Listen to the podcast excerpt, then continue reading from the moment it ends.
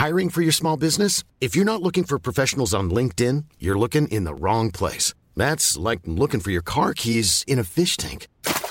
LinkedIn helps you hire professionals you can't find anywhere else, even those who aren't actively searching for a new job but might be open to the perfect role. In a given month, over 70% of LinkedIn users don't even visit other leading job sites. So start looking in the right place. With LinkedIn, you can hire professionals like a professional. Post your free job on linkedin.com/people slash people today.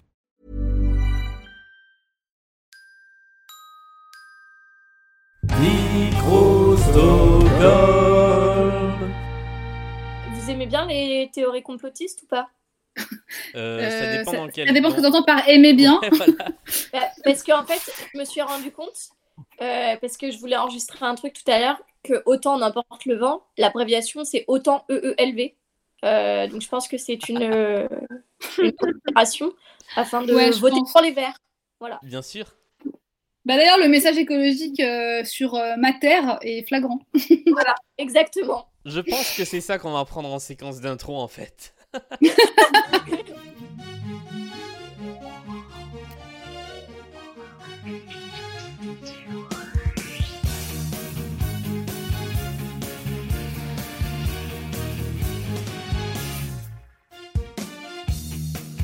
Bonsoir et bienvenue dans Les rois du monde est stone, je cherche le soleil au milieu de la nuit, à la symphonie, au requiem, j'avoue, je maudis tous les hommes, nous ne sommes que des sans-papiers, des hommes et des femmes sans respect ni foi ni loi, je veux vivre et mourir, autant vivre en crever, s'il faut mourir avant d'avoir aimé, c'est ce qu'il y a de plus beau, aimer c'est tellement fort, l'amour tellement possible aussi.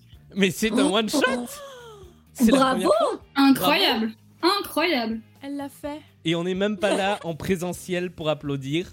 Bravo Virginie. Deuxième émission confinée et je ne sais plus combien numéro de cette émission consacrée aux comédies musicales françaises dans laquelle nous décryptons à chaque nouvel épisode un, monument du spectacle musical de ces euh, 20, 25, 30 dernières années.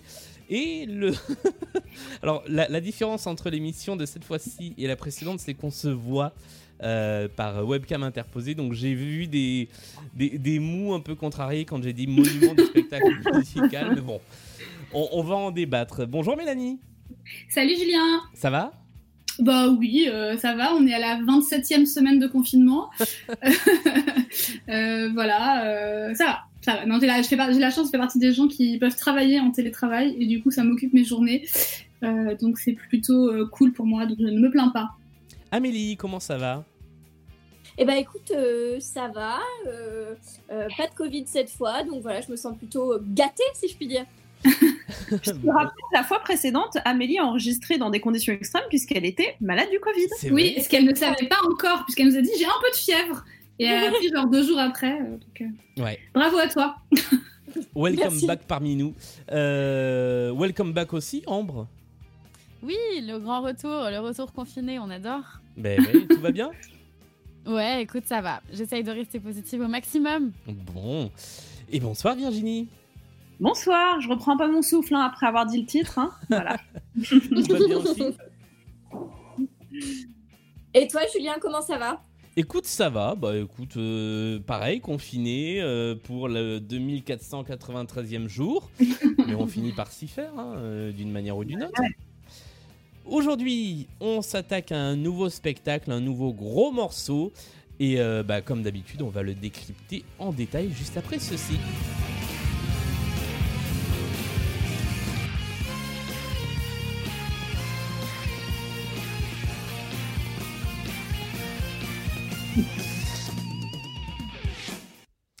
Et le spectacle en question, euh, qu'est-ce qu'on peut... Tiens, j'ai pas pensé à ça. Qu'est-ce qu'on pourrait faire écouter comme extrait euh, Ah bah si, si, si. Bah, bête on pourrait le faire en, en Julien Lepers, là. Franchement, il y, a il y a tellement de trucs à dire. euh. Ah bah vas-y. Ok, mon spectacle a été créé en 1936. euh, Enfin, il a été créé en 2003, mais il est adapté d'un roman, euh, lui, en 1936, euh, prix, Mul- prix Pulitzer, pardon. Il raconte l'histoire d'une guerre de sécession en Géorgie. Il a été mis en scène par Kamel Wally. Je parle, je parle, je parle de... Oui Autant n'importe le vent. Bonne réponse. Ouais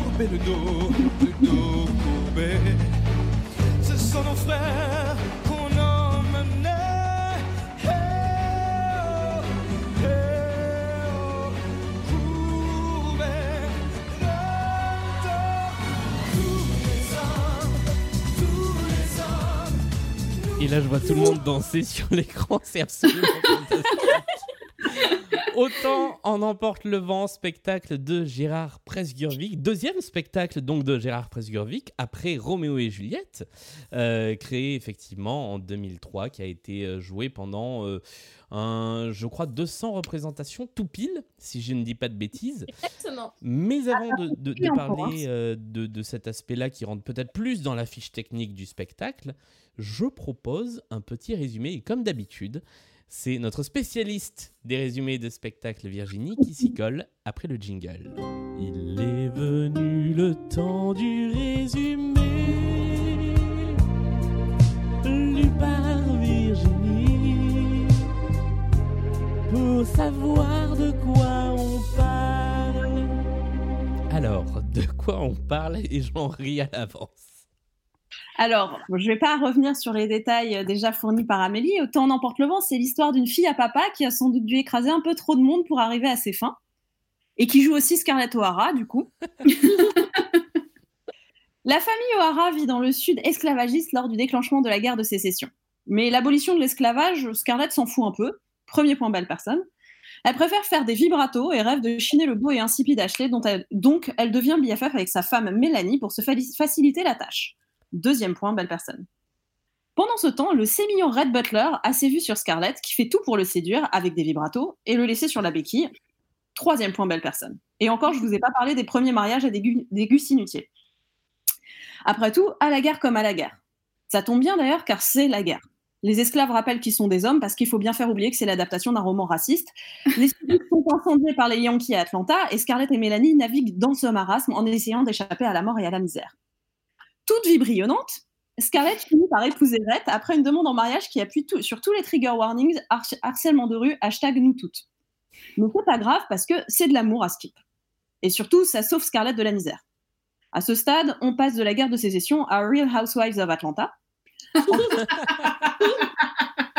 Pardon. En quelques épisodes, Scarlett fait des vibratos et fricote avec Ashley, suscite le- l'ire de Rhett, comprendre il la viole, mais le pardon de Mélanie. La fille de Rhett et de Scarlett se cartonne du haut d'une balustrade, Mélanie meurt d'être une trop bonne personne, Scarlett se rend compte qu'elle vibrait, vous l'avez, euh, pour Rhett depuis le début, et dans le fond, Rhett s'en fiche comme d'une digne. Nous aussi un peu, il faut dire. Mais Taratata, c'est vraiment un super film en fait. Merci pour ce résumé. C'est Ah, ah, bah, c'est absolument parfaitement résumé. Qu'est-ce que les unes et les autres autour de cette table virtuelle vous connaissiez du spectacle et qu'est-ce que vous en avez pensé maintenant que vous l'avez vu? Car nous l'avons tous vu. On va commencer au pif sur mon écran par Ambre. Ok. Euh, alors, j'en connaissais pas grand-chose au final, malgré le fait que ce soit Gérard Presgurvic, n'est-ce pas? Euh, J'ai juste reconnu le Nous les hommes, nous les hommes. Et euh, du coup, j'étais un peu en kiff sur ce moment-là parce que je trouve la chanson sympa. Euh, bah, en fait, gros kiff en tant que fan de Roméo et Juliette parce que beaucoup de similitudes, mais en Mm. fait, beaucoup trop de similitudes. Et du coup, moins kiff en fait de ce fait parce que, parce que non, en fait, parce qu'il y a des paroles copiées et tout. Et du coup, j'ai l'impression de voir un Roméo et Juliette 2.0 version. euh, version, je veux pas dire un truc trop méchant parce que j'ai bien aimé quand même, mais euh, le mot qui me venait c'était version kermesse, pas du tout, mais, mais genre euh, Roméo et Juliette de, de la crèche quoi. Mélanie. Je crois que la question Ah, était oui. plus sympa déjà. non, c'est mignon les bébés, justement. Euh, tu tu, tu m'as t'as enchaîné sur moi, c'est ça? Oui, J'ai pas bien entendu, Julien. Oui. Alors, euh, moi, c'est compliqué parce que je connaissais pas grand-chose du spectacle. Je savais effectivement que c'était un spectacle de Gérard Presgurvic. Je savais que Laura Presgurvic, sa fille, jouait Scarlett. Et c'est à peu près tout. Euh, je, je connaissais le single aussi, Nous les hommes, qui passait pas mal en radio. Euh, mais c'est un peu compliqué pour moi parce que j'ai longtemps dit, alors c'est pas forcément vrai, mais j'ai souvent dit que Autant n'importe le était mon film préféré. Je pense pas que ce soit le cas, mais je pense que c'est le film que j'ai le plus vu de ma vie. Je pense que j'ai dû le voir euh, ouais, peut-être 25 fois, euh, alors qu'il est très long alors qu'il est vraiment très long. Euh, et je suis hyper attachée à cette histoire euh, pour plein de raisons. Donc j'avais hyper peur en fait euh, de voir ce spectacle. Et euh, bah, euh, mes peurs étaient plutôt fondées parce que voilà, j'ai. Alors je trouve que y a, tout n'est pas raté. Il y a des choses qui sont pas mal, mais je trouve que ça n'a rien à voir avec autant n'importe le vent à part le nom et le nom des personnages. Et que du coup, l'histoire qu'on nous raconte là aurait pu être n'importe quelle autre histoire, et que du coup, j'aurais bien aimé que Gérard Presburg fasse un autre spectacle, mais pas, pas ça, quoi. Voilà. Un peu déçu. Virginie, qu'est-ce que tu en as pensé? Alors, rien à voir avec l'opinion de Mel. C'est déjà? Euh, tout à voir avec l'opinion de Mel. Euh, moi, je ne l'ai pas vu 25 fois, autant en emporte le vent, mais j'ai vu bien 10 fois. J'aime beaucoup ce film. Donc, on ne parle pas du film, évidemment, mais en fait, c'est vrai que euh, je rejoins aussi ce que disait Ambre sur le fait que ça ressemble beaucoup à Roméo et Juliette et que autant on emporte le vent, c'est pas du tout l'histoire de Roméo et Juliette, mais pas du tout, du tout. Donc, que ça ressemble, ça montre qu'il y a quand même un énorme problème de, narration et, que euh, adapter une œuvre, bah, c'est quand même un art et que là, c'est pas une adaptation, c'est qu'il a servi, euh, il s'est servi d'un prétexte, genre oh les gens aiment bien Red Butler et Scarlett O'Hara, ça va donner un fil, un fil euh, fin du 19e siècle, ça va être cool, mais mais c'est pas du tout ça l'histoire. Et donc en fait, c'est vrai que c'est une histoire qui est poignante, qui est magnifique et qui est pas du tout ce qu'on nous raconte là, je trouve. je trouve que ça, ça, a beaucoup perverti l'esprit, l'esprit de départ, qui est d'avoir un personnage qu'avoir avoir des personnages qui sont, euh, qui sont tridimensionnels, qui sont complexes, qui sont pas aimables et qui, euh, qui, sont, euh, qui sont torturés, mais qui sont des personnages forts. Et, et on n'a rien de tout ça là. Et j'ai trouvé que c'était vraiment très dommage. Donc ça, c'est pour le côté narration. Et pour le côté pur spectacle, il y a des trucs que j'ai vraiment bien aimés, malgré tout même si mon résumé et ce que je suis en train de dire depuis tout à l'heure n'en donne pas l'impression. Et des trucs que j'ai vraiment bien aimé, mais, y a, mais euh, au niveau des chansons, par exemple, etc., qu'est-ce que je me suis fait chier, en fait? Je, me suis vraiment emmerdée, en fait. Il n'y a, y a, aucune à part le, tous les hommes, un petit peu peut-être, mais en fait, il n'y a, pas, a pas de chanson qui m'est restée dans la tête ou de trucs euh, qui, qui, a, qui a eu du relief pour moi, en fait. Euh, le relief, je l'ai eu sur le visuel, que j'ai trouvé très chouette, mais mmh alors, mais alors sur, sur la musique et tout, je me suis vraiment emmerdée, en fait. D'accord. Voilà. Bien.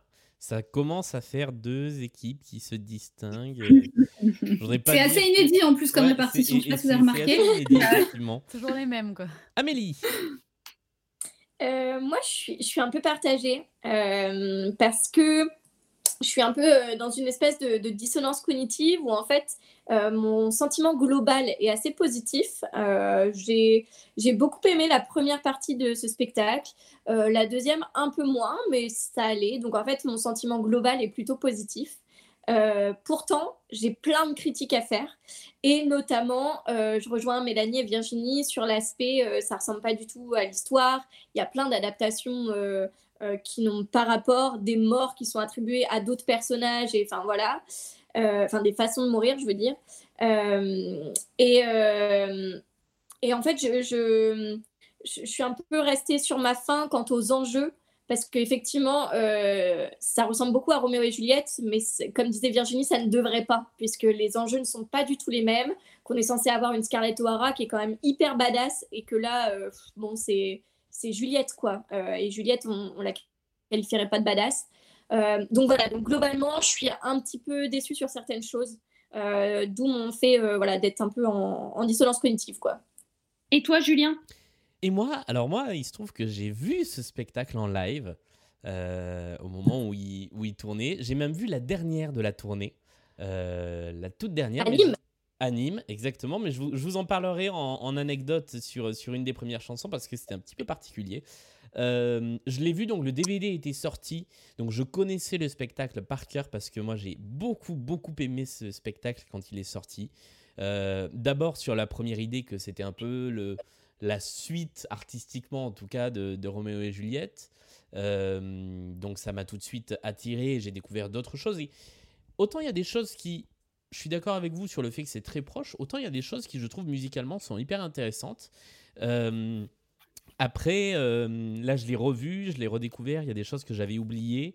Et pour moi, il y a deux choses. C'est que d'une part, alors je, n'ai pas lu le roman, je n'ai pas vu le film, je ne sais pas exactement quelle est l'histoire d'Autant en emporte le vent. Mais ça se voit, en fait, même sans ça, qu'il y a des trous, qu'il y a des raccourcis. Euh, et donc, je trouve que l'histoire, elle n'est pas passionnante. Donc, j'aime beaucoup les chansons, ce qui fait que, au fond, je, passe le spectacle agréablement. J'aime beaucoup l'aspect visuel aussi. Après, ma deuxième, euh, euh, critique sera plus sur la mise en scène, où euh, bah, j'ai toujours le même problème avec Kamel Wally, qui est plus un chorégraphe qu'un metteur en scène. Et je trouve que ça se voit beaucoup dans ce spectacle. Voilà globalement mon appréciation. Je vous propose que nous passions à la fiche technique. C'est l'heure de la fiche technique. Oui, la fiche technique. Et qui c'est qui fait la fiche technique Et ben, moi, je viens m'y coller si vous voulez. Allons-y. Alors, c'est donc un spectacle, on l'a dit, euh, qui a été euh, adapté du roman de Margaret Mitchell par Gérard Presgurvic. Euh, c'est un spectacle qui est produit par Dovatia Albert Cohen qu'on ne présente plus et qui s'est joué du 30 septembre 2003 au 11 juillet 2004, donc d'abord au Palais des Sports de Paris puis en tournée. Il y a eu exactement 200 représentations comme l'a dit Julien tout à l'heure. Euh, alors, au niveau de, du cast, donc Laura Presgurvic interprète Scarlett O'Hara, euh, donc c'est la fille hein, de Gérard Presgurvic, on, on l'a déjà dit. Euh, Vincent Niclot présente plus non plus, un- interprète Fred Butler. Sophie Delmas, Belle Watling. Arietta, qu'on connaissait puisqu'il il incarnait le père de Juliette. Enfin, c'est après par contre, c'est dans la version après, suivante ouais. de, Rome- Ouais. de Roméo et Juliette, ouais. Il faisait le père euh, Capulet. Il joue ici le père de de Scarlett Gérald O'Hara. Sandra Léane joue Mélanie Hamilton. Dominique Magloire joue Mama. Cyril Nicolai, pareil, qu'on verra ensuite dans Roméo et Juliette, interprète Ashley Wi- Wilkes. Wilkes, je ne le prononce pas bien.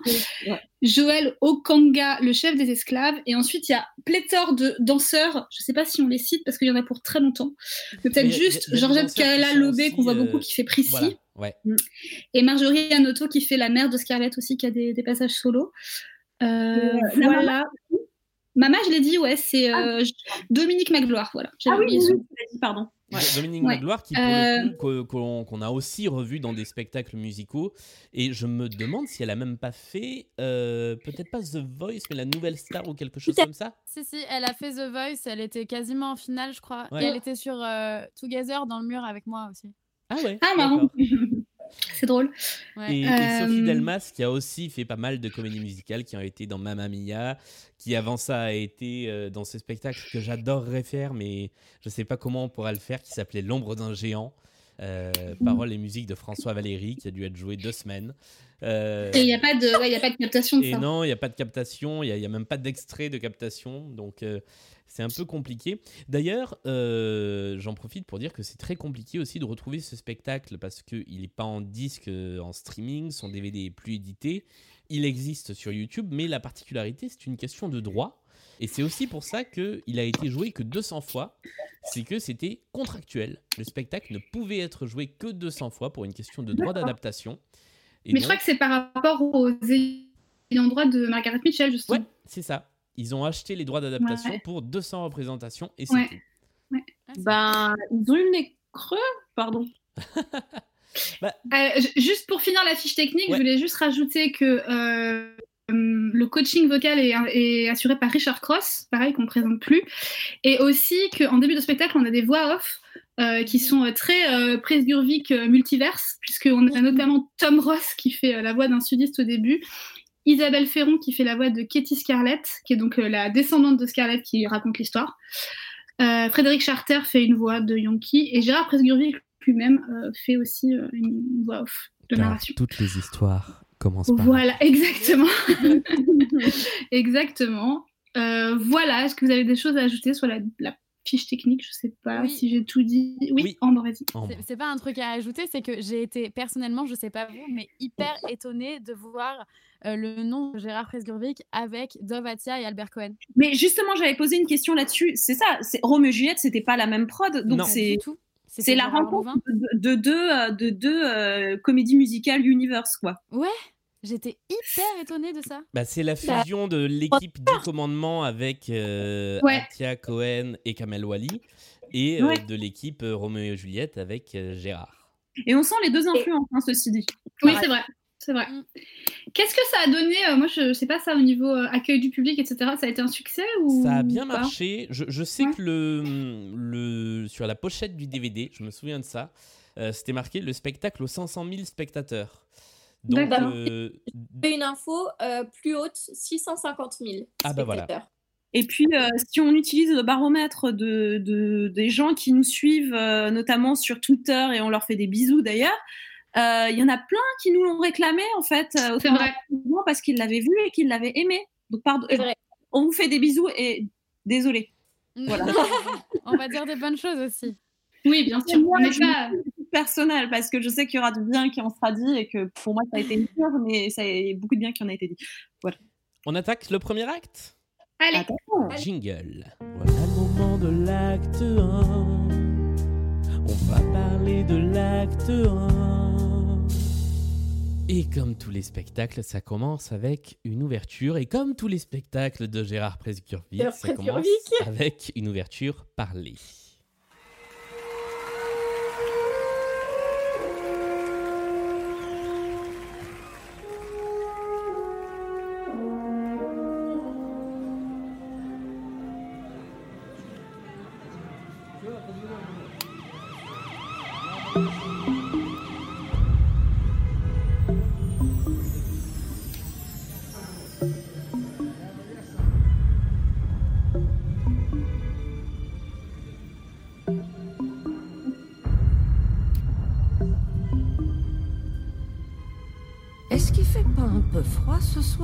Non Alors ça doit être moi.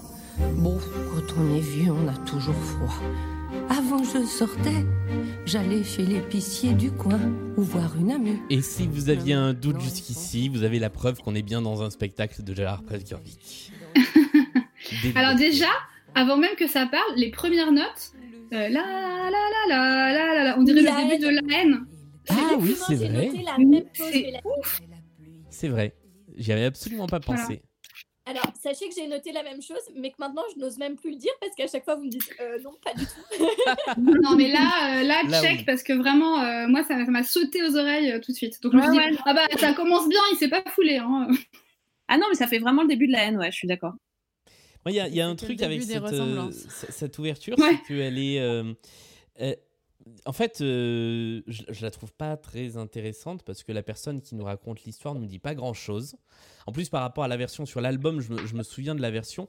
On savait, elle disait que euh, c'était l'arrière-arrière petite fille de Scarlett O'Hara qui racontait ça. sait pas qui c'est, on ne le dit pas en fait. Et voilà. Et en fait, euh, ça a été coupé. Donc, euh, je trouve que la le- l'ouverture perd une bonne partie de son intérêt. Au niveau de la narration, je trouve que, je trouve que l'idée est pas, est pas conne en fait. T'entends des bruits, euh, t'entends des bruits de la, de la ville moderne et de dire euh, bon bah c'est l'origine, euh, l'origine de l'Amérique moderne, elle se trouve là peut-être, etc.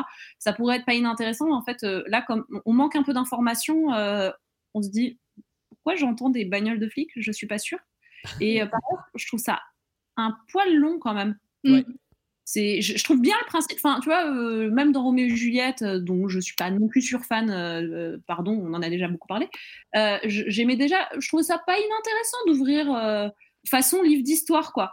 Euh, je vais vous raconter une histoire, donc je fais un prologue. Je trouve ça chouette. Il a une jolie voix, c'est vrai. En plus, Gérard Presgurvic en lui-même, donc euh, ça, ça marche très bien. Mais là, c'est long. C'est pas Gérard qui parle là. Non, c'est pas Gérard qui parle, mais à un moment, à un moment, on entend sa voix quand même. À un moment. Ben non, Non, Ah, on si, si, l'entend mais pas. un peu plus c'est- tard. c'est acte 2. C'est acte 2. Et Ah, là, voilà. c'est juste Isabelle Ferrand euh, toute seule. Pendant Mais, euh, bien la voix de vieille C'est dame. J'ai confondu avec l'acte 2. Mais euh, sur le principe, je trouve ça bien, mais là, je trouve ça un peu long, en fait, cette ouverture-là. On arrive tout de suite sur un flashback et on est en plein. C'est pas encore la guerre de sécession, mais on n'en est pas loin. Mes amis, allons-nous laisser encore longtemps nos frères noirs être traités comme des bêtes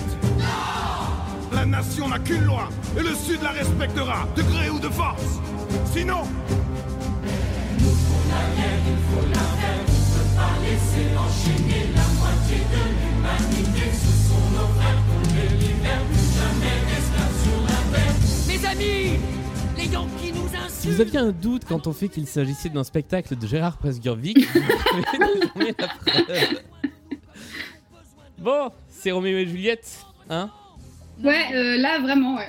Mais, mais du coup, moi, mais vous, franchement, j'aurais dû me filmer à ce moment-là, mais vous m'auriez vu. J'étais en feu de chez feu parce que je m'y attendais pas. Et d'abord, j'entends, j'entends Jean-Frédéric et j'étais en mode quoi, quoi? Et après, j'entends Tom et j'étais en mode quoi, quoi, quoi? J'ai écrit Oh my god J'étais juste en feu. Je pense à rien d'autre, genre Oh my god, oh my god. Voilà. Moi j'ai écrit où est Mercutio? J'ai j'ai su tout de suite que j'allais apprécier.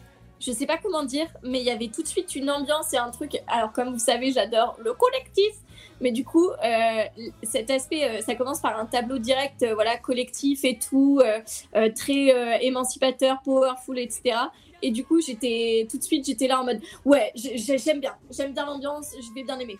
Alors moi, j'ai pas écrit, mais j'ai rouvert tous mes cours sur la guerre de sécession que j'ai pu faire à mes élèves et j'ai saigné.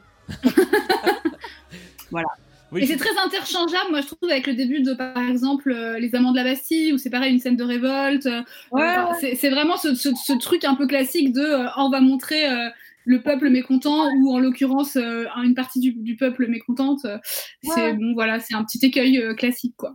Après, moi, j'ai j'ai le travers d'avoir euh, voulu trop écouter les paroles sur ce coup-là et j'aurais pas dû, quoi. Mais euh, parce que, enfin, bon, c'est pas, je vais pas vous faire un cours sur la guerre de sécession, mais euh, le truc genre, ouais, on va laisser souffrir une partie de l'humanité. Non, on n'est pas comme ça parce qu'on est le bien contre le mal. Ouais, ça c'est vraiment chaud. ouais.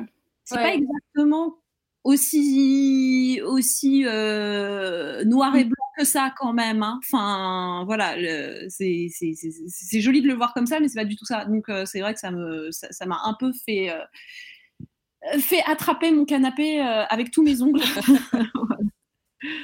Euh, moi, j'aime bien, j'aime bien ce tableau aussi, vraiment. Euh, je le trouve puissant dès le début. Mais ri- rien que le début du, du morceau avec ce, ce roulement de tambour, je le trouve très très fort. Euh, effectivement, en termes de, de mise en scène, il est plutôt bien parce qu'il y a une, une séquence avec beaucoup de danseurs, beaucoup, euh, beaucoup de monde. Euh, pour moi, le vrai problème, c'est que du coup, c'est une bande son qui part en playback parce que bah, les deux voix qui sont enregistrées sont évidemment pas sur scène à ce moment-là. Euh, les choristes sont préenregistrés et du coup on a un début de spectacle qui n'est pas du live. Et c'est ce qui m'a toujours un peu, un peu embêté avec ce morceau que par ailleurs j'adore.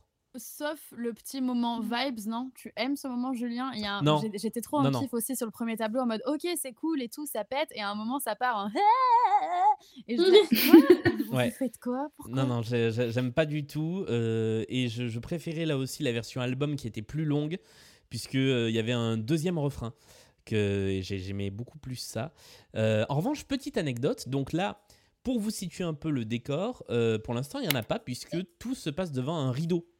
Euh, Et on imagine que derrière le rideau, les comédiens sont en train de se mettre en place. J'ai donc vu ce spectacle dans les arènes de Nîmes, c'est-à-dire en plein air. C'est-à-dire que tout ce qui était rideau, en fait, était absent.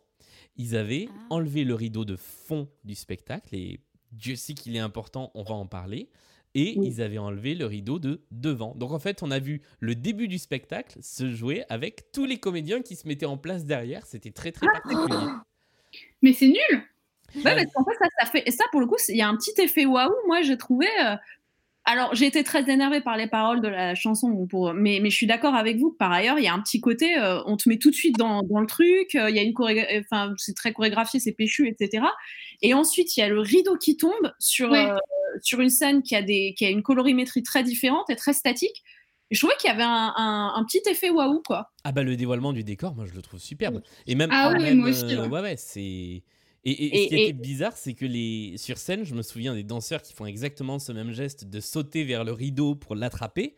Euh, Sauf qu'en fait, ils attrapent rien. Mais c'est fou Bah, Bah c'était oui. un peu surréaliste. Et, et c'était la dernière, donc c'était d'autant plus bizarre que euh, bah, c'était une dernière, donc il y avait des surprises, il y avait des gags. il y avait... Mhm. Moi qui connaissais le spectacle déjà par cœur, je, je les ai vus. Pour les gens, ça faisait peut-être un peu bizarre, pour les gens qui connaissaient pas. Euh, on continue avec la première des chansons du spectacle. Allez. Donc avec ce tableau statique euh, sur euh, la belle société du Sud qui fait un contraste avec ce qu'on a vu avant euh, du chaos. La haine.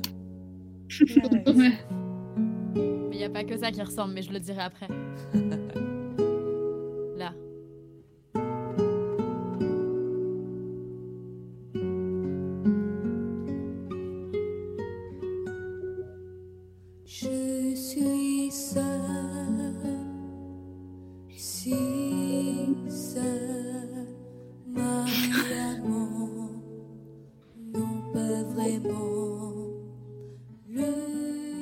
n'est pas une distorsion de notre connexion qui fait trembler la voix, hein, c'est vraiment comme ça. Seule le- la première chanson donc euh, dans le décor et la première chanson de Scarlett O'Hara Aka, Laura Presgurvic. Euh, qui veut commencer sur cette chanson?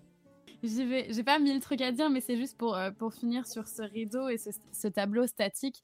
En fait, je crois que Gérard s'est copié, mais dans l'autre sens, parce qu'en fait, il a repris ces deux choses-là sur la deuxième version de Roméo et Juliette. Le- Il y a un grand rideau qui tombe euh, quand Juliette se plante le couteau euh, sur la mort, et euh, il y a tout un tableau statique euh, au milieu de l'acte 1 sur la demande en mariage, tout ça, où c'est exactement pareil, et j'étais en mode. Ok, donc tu t'autocopies, très bien, faisons ça. Il s'autocopie. Et pour le vibrato, je trouve que au son, c'est quand même moins choquant Ouais. que visuellement. Oui. Je suis d'accord. Je suis Oui, d'accord. Voilà. Ah, Là, ça m'a surpris de l'entendre sans le visuel parce qu'en fait, j'ai pas fait cet exercice-là. Bah, Euh, c'est- c'est pas très choquant comme ça, quoi. Non, ça va, mais c'est vrai que vraiment pour euh, nos auditeurs qui n'ont pas vu le spectacle, quand Laura Presguric chante, euh, elle, elle force un vibrato qui fait qu'en fait, elle a vraiment son menton qui, qui bouge. de façon- le son vient du menton, quoi. Ouais, et, euh, et c'est très très particulier comme euh, façon de chanter. Je sais pas si c'est elle qui chante comme ça spontanément ou si on lui a demandé de faire ça, mais c'est vraiment particulier, ouais. Je me suis lui a demandé si du coup c'était pas un truc. quoi, mais euh, il y a un truc, quoi. Ouais. Est-ce que c'était pas un truc voulu pour faire euh, vieux, entre guillemets, et faire époque ou quoi? Je sais pas, je me suis demandé si c'était pas ça. Moi, je trouve qu'en fait, du coup, en fait, ça, ça, ça va de pair avec euh, son jeu de comédienne, c'est que c'est too much, euh, enfin, c'est c'est Mm. tout too much, quoi, et c'est... euh, Alors qu'elle a, par ailleurs, une, elle a plutôt une jolie voix et je pense pas qu'elle ait besoin de ça pour. euh, Non, alors après, Mm. je sais pas si pour le côté vieillot, par contre, par rapport à ce que, pour rebondir sur ce que disait Ambre, mais c'est vrai que le personnage de Scarlett O'Hara est censé être quelqu'un qui est un petit peu too much, au début de l'histoire en tout cas, Ouais. parce que c'est la, la belle, la Southern Belle, donc par excellence, c'est celle qui en fait des caisses, qui est, euh, qui est hyper aguicheuse, euh, justement, ouais, qui dit ta ta ta, etc. On peut pas- ça vient de ça, mais si c'est le cas, je trouve ça quand même très maladroit. Est-ce que quelqu'un euh, connaît euh, des, des œuvres ou des, des, des concerts ou des choses qu'aurait fait Laura Presguric par ailleurs et est-ce qu'elle fait ça dans d'autres trucs? Mais je crois qu'elle n'a pas fait grand Bah, chose je crois qu'après, elle a fait que du théâtre. Ah ouais, elle a euh, pas ouais, chanté même pas sur scène. Elle a, elle a chanté dans, dans un, un single euh, humanitaire qu'avait fait Stéphane Métro, euh, où moi je l'avais entendu chanter que là, avant de voir Autant n'emporte le vent, et j'étais, j'avais été hyper étonnée par sa voix, mais pas du tout pour la même raison, parce qu'en fait elle chantait très parlée. Elle faisait Oui. pas vraiment des notes, alors que dans le spectacle, bah, elle chante euh, carrément, enfin Ah hyper bah oui. etc. Machin. Et maintenant j'ai l'impression qu'elle chante plus. C'est très bizarre. Ouais, c'est- Peut-être qu'elle se. C'est pas son truc en fait de chanter finalement. Peut-être qu'elle se sent plus comédienne que chanteuse. Mais quelles ont été les critiques euh, au moment de la sortie du spectacle sur elle, en fait Est-ce qu'elle a été critiquée pour sa façon de chanter, pour ses vibratos euh, excessifs, etc. Parce que ça peut peut-être jouer aussi. Non, euh, ça se trouve, c'est quelqu'un qui a été affecté par euh, ce genre de remarques et qui s'est dit, bon, bah, je chanter différemment ou un truc comme ça? Est-ce que c'est possible? J'en sais rien. Ça, je sais pas. Mais c'est vrai que c'est surtout visuel. Et en plus, dans ce premier tableau, il y a énormément, enfin, au niveau de la captation, qui est de plutôt bonne facture d'ailleurs. Belle, hein, la Euh, captation, ouais. je trouve. ouais. Le- Il Ouais. y, a- il y a énormément de gros plans sur, euh, sur Ouais. elle et sur son visage. Et c'est vrai que c'est extrêmement frappant. Et du coup, je, je trouve que l'attention, elle est concentrée là-dessus, quoi. Bah oui, oui. Mais, mais ça, à part, c'est quand même un, un tableau très très beau avec des, des costumes d'époque. Euh, on n'a pas parlé euh, beaucoup du décor, mais, euh, mais le décor, il est très sommaire. Il change très très peu tout au long de la pièce. On aura le temps d'en discuter. Et je trouve qu'en fait, il marche super bien. Parce que vraiment, toutes les, tous les espaces différents qu'il représente, ben, on y croit. Et pourtant, voilà, c'est un décor avec juste des, des petites marches. voilà. J'ai bien aimé la, ba- la balançoire aussi. C'est presque Mhm. anecdotique, mais en fait, c'est aussi la balançoire qui, qui remet du mouvement dans, le, dans la scène, euh, puisqu'on parle d'un tableau figé là. Euh, et du coup, c'est quand elle monte sur la balançoire et qu'elle commence à, à se lancer que du coup, le monde reprend aussi vie, etc. autour d'elle. Euh, c'est un petit peu poétique, un peu mignon. Moi, j'ai bien aimé ce. Ah non, mais c'est ce- beau. euh, Ça repose aussi beaucoup sur les costumes qui sont Ouais. euh, très riches, etc. Et ça va de pair avec le, le- enfin, l'idée d'un âge d'or qui est en train de disparaître, en fait, euh, de, qui- est littéralement le propos autant en emporte le vent, qu'est-ce qui est emporté par le vent, c'est cette, cette, euh, Ce mode de vie. ce mode de vie, ce sud idéalisé par euh, Margaret Mitchell. Alors, ce qui, euh, ce qui est un petit, euh, ce qui fait un petit peu grincer des dents de nos jours, parce qu'en fait, elle, elle idéalise un sud qui était le monde parfait pour elle. Bon, ce monde parfait reposait quand même globalement sur petit principe de, de réduire en esclavage une partie de l'humanité. Mais, euh, mais c'est censé être un monde idyllique, en fait, qui est montré, et ça marche très bien. Ce tableau nous met tout de suite dans une zone de confort, en fait. Ouais. Et à ce titre, moi, je suis très heureuse qu'il soit resté dans une interprétation très euh, premier degré euh, des costumes, du décor, etc. Et qu'il se soit pas lancé dans un truc euh, euh, réinterprété, réinventé, remis au goût du jour, euh, plus fantaisiste, etc. Et que ce soit resté euh, historiquement crédible et assez ressemblant au film, etc. Parce que ça aurait été vraiment euh, hors sujet, je trouve, d'avoir fait un truc euh, différent. Amélie Mm. Alors, c'est juste une petite, euh, euh, un petit truc qui m'a pas trop plu. euh, c'est qu'en fait, euh, normalement, le, enfin, d'après les résumés que j'ai lus, parce que moi, j'ai, j'ai pas, euh, j'ai pas pris le temps de, de regarder autant On emporte le vent euh, le film, euh, parce que j'ai pas, euh, j'ai pas un confinement à perdre à regarder un que film. t'as pas 4 heures devant toi Ah, mais c'est très bien quand même. Mais, euh, mais voilà, euh, ce qui m'a ce qui m'a déplu, c'est que d'après les résumés, c'est quand même une nana qui est voilà très euh, très heureuse, très spontanée, etc. Et d'ailleurs, elle le dit, elle dit je chante le bonheur. Et pourtant, en fait, cette première chanson, Oui. elle est Ouais. quand même très euh, très sad en fait.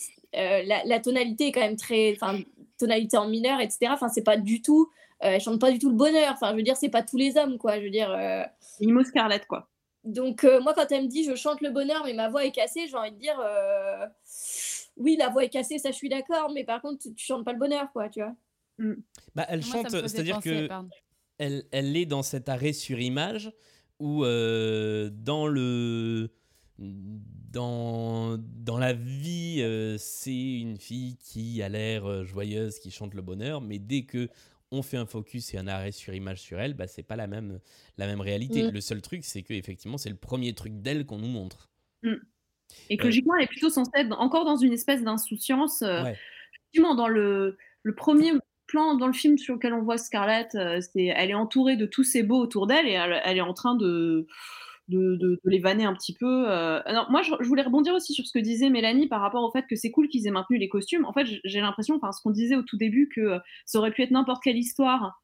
Euh, racontée par, euh, par Fritz Gurvik, mais bon, il se trouve que là, c'est autant en emporte le vent. Je pense qu'en fait, s'il a choisi que ce soit en autant en emporte le vent, c'est pour avoir cette, euh, ce parti pris visuel là, d'où le fait d'avoir fait un truc très littéral, parce qu'en fait, c'était euh, d'avoir ce visuel là avec ses belles robes, ses machins, euh, etc. hein. Je Bah, pense pour l'anecdote euh, et après je, je- c'est bien ça parce qu'on se voit lever la main Ouais, Euh, donc après, c'est à Mélanie. Pour l'anecdote, une des histoires, c'est qu'en fait, quand elle était petite, Laura Presgurvik essayait, enfin, adorait se déguiser en, en Scarlett O'Hara. Et c'est une des sources d'inspiration du spectacle. De la même manière que l'idée de Roméo et Juliette avait été soufflée à Gérard Presgurvik par sa femme, l'idée de Autant en emporte la vent- le vent lui a été soufflée par sa fille. Et la petite anecdote dit aussi que euh, au départ, euh, il n'était pas question que ce soit elle qui joue euh, le rôle de Scarlett dans le spectacle et qu'elle l'a tellement voulu qu'elle est allée passer le casting et qu'elle a fini par, par être prise. Ça, c'est en tout cas la légende, c'est ce qui était dit dans les interviews de promo à ce moment-là. Euh, Mélanie je voulais raconter l'anecdote aussi. Donc Ah bon. mince, pardon. Les grands esprits. Non, non, mais euh, du coup, euh, voilà. Euh, sur le décor, le, Comme le- quoi, le- le comme décor, quoi il derrière les est- grands hommes, il y a toujours des femmes. Ouais. Euh, il est très cinématographique, il est très long, c'est un long cinémascope. Moi j'aime bien un peu cette référence Ouais. au, au format du cinéma. Par contre, euh, Amélie, tu disais qu'il qu'il changeait peu, mais on va le voir, enfin on va le voir, on va l'entendre. À chaque fois qu'il change, par contre, je trouve que ça claque. Tous les changements de décor sont hyper rapides et, euh, et Mhm. ouf, il y a un truc qui apparaît où euh, on le voyait pas. Donc c'est beaucoup lié à l'usage de la vidéo qui est très très sobre.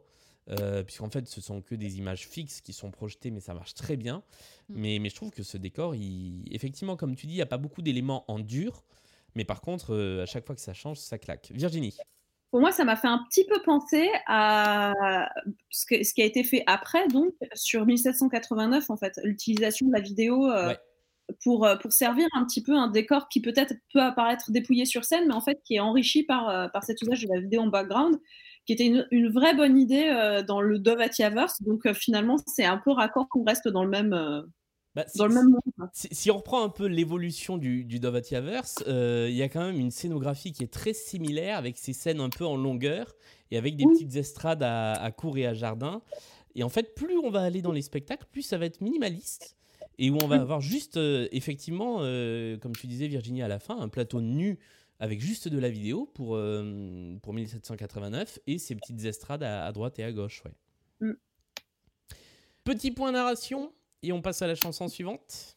Petit point narration, Scarlett, euh, Scarlett est, est malheureuse et a le somme de la vie en général, et surtout, euh, on apprend euh, qu'elle est vue un peu comme une pain-bêche de service par tout le monde, et on apprend que euh, Ashley Wilkes, euh, le bel homme dont est amoureuse Scarlett, a prévu d'épouser quelqu'un. Il va y C'est Mé- Mélanie. Mélanie Hamilton. Qui... Et du coup, on a le premier duo de ces personnages. Je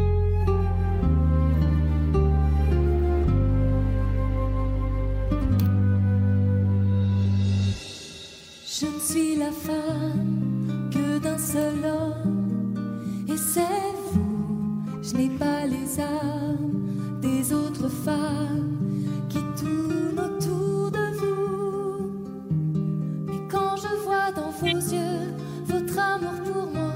je ferai de vous un homme heureux. Mais vous, que ferez-vous de moi? Et si on me traite de bonbon rose, tant pis.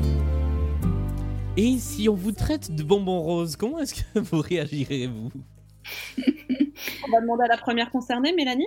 Euh, oui.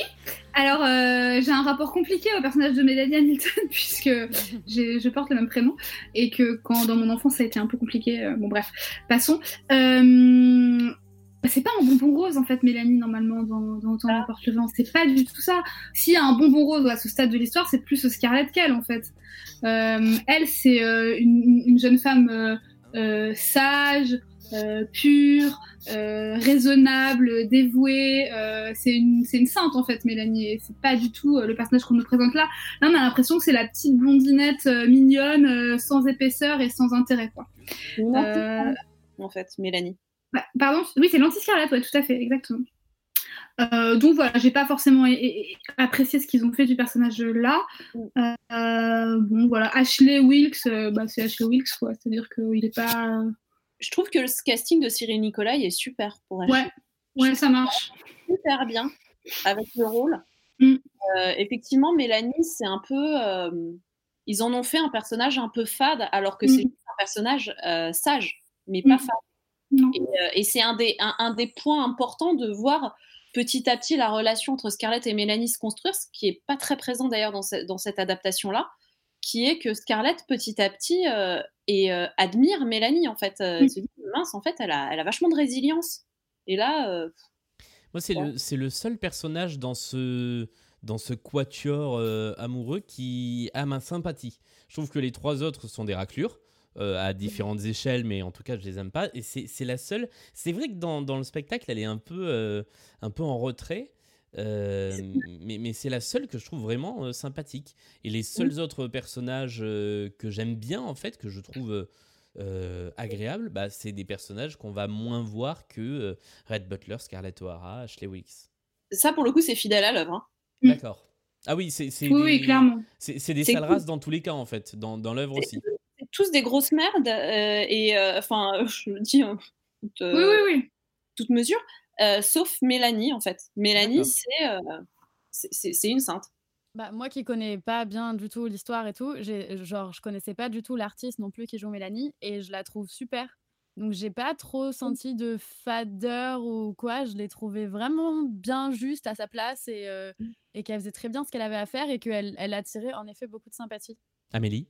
J'étais un peu déçue d'ailleurs parce que, pardon, je, je trouve que vocalement et techniquement, etc., elle est super.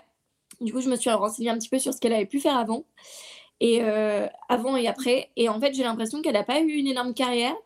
Euh, pour avoir cherché un peu, il me semble que maintenant, elle fait de l'animation euh, dans une région de France. Du coup, En je suis, je suis un peu. De Loire, je crois. Je crois que c'est ça, ouais. Et, et je suis un peu déçue parce que vraiment, moi, je trouvais qu'elle aurait pu faire d'autres choses, en fait. Vraiment, je Bah trouve ouais. qu'elle a un bon potentiel de comédie musicale. Ouais. Euh, non, mais effectivement, ouais, elle fait des. des, des- enfin, elle est chanteuse encore, mais c'est vrai, plus pour des événements privés, ce, genre de choses. ouais, si, euh, si nous avons trouvé les mêmes, euh, les, les mêmes renseignements. On... Ah, Elle a dure vie d'intermittent. Eh oui. Alors, euh, donc, voilà, c'est le parfait amour et ça ne plaît pas à, à- à Scarlett. Mais maman, il va épouser cette petite dinde Mais il ne sait pas que tu l'aimes. Oh mais oui, tu as raison. Il ne sait pas. Oh merci maman. En attendant les filles et la sieste. Taratata, tu nous ennuies. Un cœur d'enfant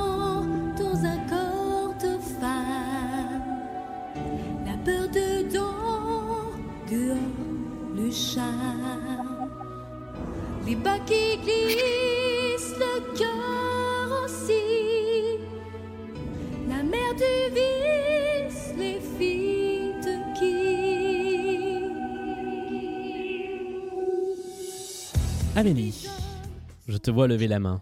Du, du coup, le, le- cet extrait n'est pas forcément fidèle à ce que je vais dire, mais euh, très bien, Priscilla, dis donc. De quoi? Très bien, les débuts de Priscilla, je trouve que cette chanson fait très Teste-moi, déteste-moi.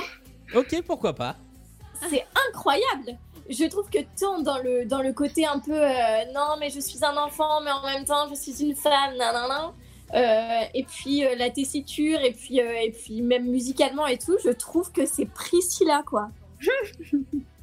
Ouais, d'accord, ok, pourquoi pas. Bah, oui. C'est le, c'est le deuxième single ou le troisième single du spectacle. Ouais. Nous ne sommes pas. Euh, et, et- et moi, mon, mon gros souci, c'est que je ne comprends pas ce que vient faire cette chanson ici. J'allais y venir, ce que j'allais dire aussi. Qu'est-ce qu'elle nous raconte là? Bah, Parce qu'en fait, petit point narration, euh, elle se rend compte que du coup Ashley, dont elle est amoureuse, euh, va épouser Mélanie. Elle se lamente auprès de Mama, qui est donc sa servante. Et Mama lui dit oui, mais lui, il est pas au courant que tu es amoureux d'elle, donc que t'es amoureux de lui, pardon. Donc la logique voudrait que à ce moment-là, elle aille le voir et lui déclare son amour. Sauf que entre temps, elle nous chante ça. Donc et elle nous dit bah nous ne sommes Non, je dis qu'il en plus se veut une espèce d'hymne woke féministe euh, vaguement, j'imagine, alors que pas du tout Ouais. de l'histoire, quoi. bah non, ça correspond pas. Enfin dans la narration, ça colle pas quoi. Ouais, parce que je sais pas, euh, si, si on réfléchit au, au concept du féminisme, ça implique rarement d'aller gauler le fiancé d'une autre meuf. Déjà. qui sait que je vais bien pouvoir épouser pour pouvoir, euh, pour pouvoir devenir quelqu'un dans la vie. Donc, euh, c'est euh, voir dans Scarlett un personnage féministe, j'ai aucun problème avec ça, mais pas du tout à ce moment-là de l'histoire. Exactement, je suis entièrement Ouais. d'accord. Euh, en termes de mise en scène et de, et de chorégraphie, alors là, on lâche complètement le côté euh, très réaliste qu'on avait depuis le début pour une chorégraphie à base de jupons euh, levés dans tous les sens et de serveurs qui font du breakdance. Euh, et alors, Ouais. Moi, c'est là que c'est là que j'ai commencé à me dire ah ouais d'accord ok c'est vrai on est dans un spectacle de Kamel Wally et, et c'est une impression que je vais retrouver régulièrement dans le dans le spectacle. Moi, j'ai bien kiffé ce tableau, j'ai bien kiffé cette chanson. Et j'ai mis, en effet, petit moment féministe, c'est surprenant, mais on adore, j'ai mis. Mais c'est vrai que ça va, ça vient pas au bon moment. Mais on va, on va pas parler de l'enfer de la scène du début ou, euh, ou, ou si? Ah, la Ah, de la- de- grosse dinde. euh, Ah ouais, ouais. euh, mais il ne sait pas que tu l'aimes. Oh, mais oui, et c'est tout. Mais Genre, oui, il mais- faut- enfin, quoi? C'est là que je disais, j'ai l'impression que les, les coupures dans l'histoire, elles sont parce que, à, à mon sens, c'est un truc. euh, Enfin, j'imagine qu'il y a d'autres choses avant et après. C'est pas juste. Ah oui, c'est pas que tu l'aimes. Ah bah oui, c'est vrai. Ok. Voilà. Ouais. C'est violent. Déjà, déjà, il y a ça, et puis euh, il y a des dialogues, enfin, franchement, euh, euh, oh là là, Ashley va épouser cette idiote. Ensuite, chanson. Ensuite, oh, il va épouser cette petite dinde. Mais alors, en plus, ça donne un espèce de côté un peu mesquin et mauvais à Scarlett. Alors, oui, ça, c'est, mais ça, c'est, c'est raccord. Ah mais elle l'est. Mais c'est Oui, elle l'est. Du début à la fin. Et, et justement, en fait, si tu veux, dans, le, dans l'histoire un peu plus développée, tu la vois faire toutes sortes de stratagèmes pour essayer de, d'aguicher, euh, d'aguicher Ashley, etc. Euh, même au moment de la sieste, je crois, il y a cette scène, moi, qui m'avait toujours fait marrer, où euh, elle, elle, les, les jeunes femmes, pendant, au moment de la sieste, mangent pour avoir un petit appétit quand elles sont en compagnie des hommes, pour donner l'impression qu'elles font gaffe à leur ligne. Et Scarlett est là, non, non, euh, Ashley a dit qu'il aimait bien les gros appétits, donc je vais m'affamer pour pouvoir euh, bien bouffer euh, devant tout le monde, etc. Enfin, elle, elle est hyper frivole, en fait. et elle fait toutes sortes de stratagèmes pour essayer d'attirer l'attention d'Ashley, et, et voilà. Mais par contre, à aucun moment, elle, a- elle a des statements féministes à ce moment-là. On- Et clairement, elle est amoureuse d'Ashley juste parce qu'elle peut pas la voir. Si elle l'avait, elle s'en ficherait. Voilà. On va de l'autre côté du, du repas, où là, ça parle entre hommes, donc ça parle de la guerre, la bagarre. Ah oui. Et il y a un mec, euh, le capitaine Butler, qui lui revient du Nord, qui a donc vu, et qui visiblement a vu qu'ils allaient se faire massacrer, si j'ai si, si j'ai bien suivi, et qui décide donc que lui, il n'ira pas à la guerre, et il le dit, il le fait savoir. Tu ne peux pas faire ça, tu sais qui c'est? C'est le capitaine Butler. Capitaine, Ashley. Capitaine Butler. Monsieur O'Hara. Alors, monsieur O'Hara, est-ce que vous croyez qu'il va y avoir la guerre? La guerre, mes amis, serait la pire des choses. Et vous qui revenez du Nord, capitaine Butler, qu'en pensez-vous? Nous n'avons hélas que du coton et de l'arrogance. Ma qui se prend-il? Moi, je suis qui? Un étranger dans la nuit, seul parmi les autres, seul, mais la tête. Ôtez-vous de la tête? Cette chanson s'appelle Lâche et c'est donc la première apparition de Vincent Niclot, aka Capitaine Butler sur scène. Qui, qui veut se lancer? Moi j'aime beaucoup beaucoup beaucoup cette chanson. Euh, c'est la première fois en fait dans, le déroulé du spectacle que je me suis dit ok on va quand même nous proposer autre chose que du, que Roméo et Juliette euh, tout craché et j'aime bien l'arrangement, la rythmique de, cette chanson, même s'il y a des choses qui sont. De toute façon, c'est du Presburgic de, de bout en bout, donc ça se reconnaît. Mais, j'aime bien. Et, euh, j'aime bien le travail de la voix de Vincent Niclot sur certaines chansons, et notamment sur celle-là, où il quitte son côté un peu ténor pour rentrer dans un truc un peu plus rock. Et je trouve que ça Rock colle bien. Ro- rock. Comme pardon. tu y vas. Ah, j'avais compris Non, non, rock. pas rock, rock. Rock and roll. Euh, Rock. et je trouve que ça lui bien va sa bien. voix Dans, dans ce spectacle, je suis d'accord. Ouais. Moi, je, euh, Vincent Niclot, je le trouve super cringe en général, mais parce Mm. que c'est vraiment euh, le, le chanteur lyrique euh, au, au, au rabais, quoi. Et, Pour euh, dame. Voilà, et ça, ça, ça fait un peu Christian Morin joue de la trompette, mais version chant lyrique, et ça me fait un peu chier, quoi.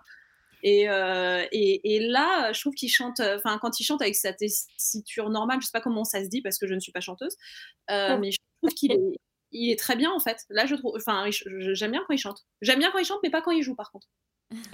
Oui, il a une, façon un peu plus pop et un peu moins euh, lyrique de chanter que d'habitude. Est-ce que juste, il était pas, juste pas encore dans son délire, entre guillemets, ben ouais, lyrique? je Je crois crois qu'il que avait juste pas commencé, hein. Ah bah c'est Ouais, c'est exactement ça.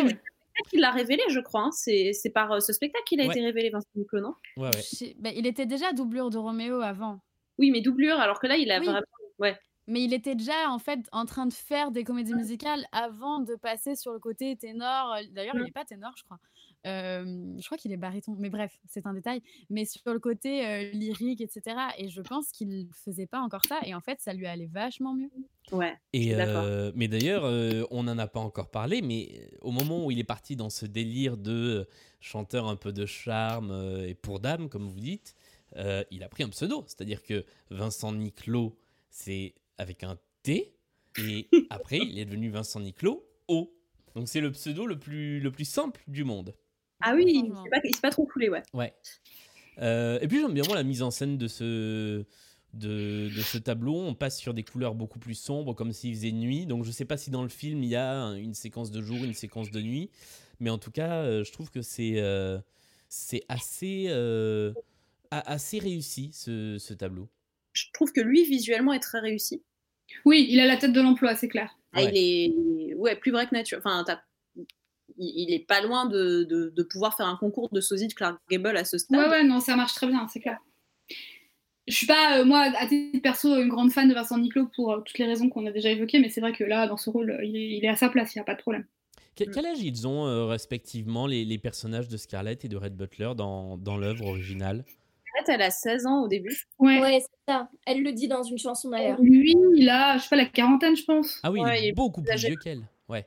Oui, oui. Il est comme, présenté comme quelqu'un qui a déjà pas mal de bouteilles et puis qui a, qui a connu plusieurs femmes et puis qui Mm. en a jeté certaines et a été jeté par d'autres. Enfin, c'est plus ou moins comme ça qu'il est présenté. Enfin, il- il- Mais d'ailleurs, la, la façon dont il le présente là, en fait, quand il arrive, euh, euh, il, se positionne un peu en leader, tout le monde l'écoute, etc. Et, c'est pas très Red Butler, je trouve. Il est un peu, euh, c'est un peu un autre Red Butler. Enfin, il, est très charismatique, etc. Mais il a pas ce côté de, écoutez-moi, je vais vous guider, quoi. Il en a un peu rien à faire, en fait, en réalité. Il, fait ses trucs dans son coin et euh, donc c'est un peu gênant, en fait. Enfin, c'est pas très, j'ai trouvé ça pas très cohérent de, cette, cette scène où vraiment il prend le lead et tout le monde l'écoute. Mais bon, Oui, parce qu'en fait, c'est ça, c'est que logiquement, c'est un. c'est un rené- Ouais, voilà, c'est ça, c'est un renégat, c'est un paria social. Ouais, ouais. qu'il a, il, il- il a sa place dans cette société parce qu'il a le fric Mm. à la naissance. Mais par contre, au niveau de ses, ses idées et de la vie qu'il a menée, c'est un paria. Parce qu'il ne respecte pas les codes, en fait. Ouais, et c'est un truc qui caractérise la société du Sud, contrairement à la société du Nord, c'est d'avoir des codes de, de- de gentilité, de bon comportement hyper importants. Et donc tout le monde regarde, tout le monde, d'où le truc, tout, tout le jeu sur Scarlett euh, qui, qui, euh, qui, qui joue un peu avec tout le monde, etc. C'est, c'est- il faut maîtriser les codes. Et, et Red, il les connaît et il en a rien à foutre. Et c'est le contre-pied d'Ashley dans ce sens-là où Ashley, lui, c'est vraiment euh, le représentant. Enfin, les Wilkes, c'est vraiment la société du Sud à l'ancienne et, euh, et, euh, et lui, il est vraiment euh, parfaitement dans les codes pour le coup. Mais d'ailleurs, il se fait, il se fait traiter de lâche puisque c'est le, le titre du morceau. Mm. Euh, vous vous souvenez, il y a deux chansons. Euh, Scarlett s'était rendu compte que euh, bah, euh, Ashley ne savait pas qu'il- qu'elle l'aimait. Donc là, elle va lui dire qu'elle l'aime. Capitaine Butler Capitaine Butler Ashley. Oh, Ashley, je vous aime. Voilà, je l'ai dit. Mais Scarlett, il ne faut pas dire ces choses-là. Vous savez bien que je vais épouser Mélanie. Oh, Scarlett, ma jolie Scarlett. Vous n'êtes qu'une petite fille, une enfant, qui croit que claquer des doigts suffira. Mais ça ne suffit pas. Non, Scarlett. Pour que la neige tombe et que les cœurs fondent. Pour que les hommes pleurent devant des femmes sans cœur. Non, Scarlett. Vous ne m'aimez pas. Non, Scarlett O'Hara, ça ne suffit pas. Alors, on Je crois qu'on comprend très vite. de Mélanie qui a éclaté de rire. bah oui, parce que quand il commence à chanter Non, Scarlett O'Hara, je trouve ça un peu ridicule. Mais... Ouais. Euh, moi, le seul truc que je trouve bien dans cette chanson, c'est de varier les, les, les formats. C'est une chanson très courte, elle fait 1 minute 30. Et j'aime bien le fait comme ça d'avoir des chansons euh, plus courtes que les autres. Et euh, par contre, euh, alors, je, je suis perdu tout le long du spectacle entre qui aime qui, qui est amoureux de qui, parce que visiblement c'est pas la même chose, qui est attaché à l'autre, qui machin truc. Et alors là, c'est euh, c'est vraiment le moment où enfin, je, je suis dans le, dans le même Schwartz que Scarlett quand il lui dit en 30 secondes Je vous aime et je ne vous aime pas. Peut-être que ce sont des choses qui me dépassent. D'accord.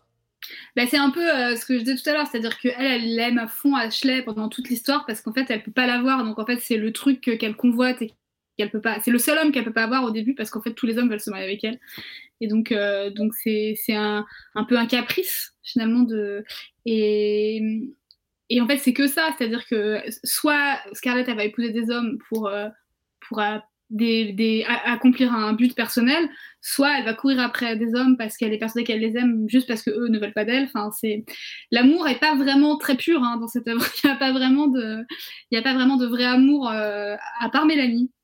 Oui, c'est vrai. Et quant à, quant à Ashley, euh, c'est effectivement ce que disait, c'est ce que disait Mel, quoi. C'est que c'est l'homme du Sud. Donc quelque part, il y a les convenances qui font que la femme idéale pour lui, c'est Mélanie euh, Hamilton, et qu'il a un amour sincère pour ce qu'elle lui procure, parce que de toute façon, on est dans des sociétés où ce qui fait que tu vas aimer une femme, c'est ce qu'elle peut te donner comme statut, euh, et vice versa d'ailleurs.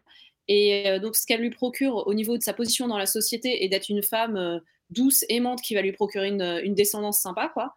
Et, euh, et en même temps, Scarlett, euh, c'est euh, c'est la fille que tout le monde convoite, donc c'est un peu cool d'être aimée par elle, donc évidemment, ça le titille. Donc en fait, il aime les deux. Mais pas pareil. Mais pas pareil. C'est la maman et la putain un peu. Le... Et effectivement, euh, eh bien, comme elle peut avoir tous les hommes sauf Ashley, eh bien, elle va prendre le premier venu, ou en tout cas le premier qui lui demande, euh, puisque la guerre éclate, et monsieur... M- Monsieur, comment s'appelle-t-il déjà? Monsieur Hamilton? Hamilton. Bah oui. Euh, lui demande sa main, et elle accepte. Et là, le prince de Vérone arrive pour chanter à quel point il aime le pouvoir. Pardon. le père de Scarlett arrive pour chanter à quel point il aime sa terre. Quand viendra l'heure, mon amour, quand viendra l'heure? Toi et tes sœurs, mon amour, quand viendra l'heure? Viendra le jour de ma mort Je vous laisserai mon trésor Ma terre, ma terre C'est le visage de ma mère sur terre Je n'ai que ça, ma terre Virginie. Oui, je voulais juste faire un point narration parce qu'on a Oui, oublié de pardon. faire un petit détail. Oui. C'est que euh, quand euh, Scarlett déclare son amour à Ashley, il la jette. Et que qui est-ce qui a été témoin de toute cette scène? Puisque c'est Oh, quand même c'est j'ai oublié. Celui qui a été témoin de toute la scène, c'est Red Butler qui vient charrier Scarlett euh, en disant non, non, je regarde la scène, c'était rigolo, euh, bravo, euh, super, bis repetita. Et, et donc c'est de dépit que, enfin, leur première rencontre est une rencontre un peu explosive. Donc c'est important pour la suite de la narration de, de juste reposer, reposer ce point. Et euh, deuxième point narration, euh, Hamilton qui demande donc en mariage Scarlett, faut rappeler que c'est le frère de Mélanie. Mélanie. C'est vrai. Et, euh, et que je crois qu'il courtisait plus ou moins une des sœurs de Scarlett euh, initialement, parce que Scarlett a aussi cette grande particularité de se marier euh, au mec. Avec les fiancés de ses sœurs, ouais. Voilà, C'est- juste pour ça. Ça je, ça, je sais que c'est le cas pour Kennedy, mais on est sûr que c'est aussi le cas pour. euh, Enfin, c'est pas une confusion de ta part? Et non, non, il me semble que c'est aussi le cas là. Enfin, c'est- c'est c'est pas un fiancé, mais c'est un, c'est un mec qui courtisait déjà. un peu. Et oui, je crois qu'au début, de- au début du spectacle, on le voit avec une des sœurs. Il me semble au tout début. Ouais, ouais. C'est comme ça dans le film. Que-. Au, au début du spectacle, on, on voit aussi, on l'a pas dit, mais parce que c'est presque anecdotique, mais, mais ça plante aussi le, le personnage. Mais euh, on voit un moment Scarlett sur un banc avec, euh, je sais plus, trois ou quatre hommes euh, autour d'elle. Enfin, ça se voit qu'il y a, euh, il y a tentative de péchotage, comme on dit. Le, c'est- vrai qu'il y a plein de subtilités en fait dans l'histoire et que comme tout va très vite parce que là, Bah nous, oui. évidemment, on prend beaucoup de temps pour parler de tout ça, mais en vrai, ça va assez vite et, Oui. euh, et on n'accroche pas à tout. Et si vous regardez juste le spectacle sans euh, le regarder 20 fois comme euh, comme certains d'entre nous l'ont fait ou sans connaître le film par ailleurs, il y a plein de petites choses qui, de subtilités qui qui passent outre. Cette chanson, Mater. Mm. Qu'est-ce que. C'est ma terre où je m'assois. Pardon. Moi, elle me gêne un peu. Enfin, je sais pas si c'est un aspect qui est dans le spectacle ou pas, mais ce, ce- ce côté j'aime ma terre plus que ma femme et à la fin, quand je serai euh, enterré, je pourrai faire l'amour à ma terre. euh, ça me met pas très très à l'aise. Euh, moi, j'ai écrit que c'était le petit point Simba, parce que c'est vraiment, euh, tu, toi, regarde ton royaume quand tu. Un jour, tout, sera, ça, tout ça sera à toi. J'arrive pas à parler ce soir, hein, je sais pas ce que j'ai. Euh, ouais, bon. Ouais. Pourquoi elle- pas? Un peu ennuyeuse. Ouais, chanson, elle est, elle est longue. euh, ouais, bah voilà. Et pourtant, la voix d'Ariel est magnifique, mais, mais c'est la chanson en soi qui est boring. Ouais. trouve. Un peu. Ah, mais par contre, c'est vrai que moi, je- je- j'adore cet interprète. Enfin, il est, il est absolument Ah, génial. il, est, il est magnifique, mais c'est vrai qu'en fait, ça, ça vient interrompre le rythme de la narration. C'est vrai que c'était assez virevoltant jusqu'ici de voir euh, Ouais. euh, les, les- les intrigues amoureuses. Et puis, non, mais en fait, tu vois, la, euh, la Terre, mon domaine, on s'en fout à ce stade. Elle vient de se faire jeter par un mec, euh, demander un mariage par un autre et, euh, chiner par un troisième. Et on ne va pas euh, s'arrêter là dans la parenthèse, puisque après la petite parenthèse, la Terre, eh bien figurez-vous qu'il y a, des, il y a des, des- choses là qui sont sur cette Terre et qui travaillent dessus. Bah, ce serait peut-être bien quand même de s'intéresser à- à eux 3 minutes, quoi. 4 minutes 17, très exactement.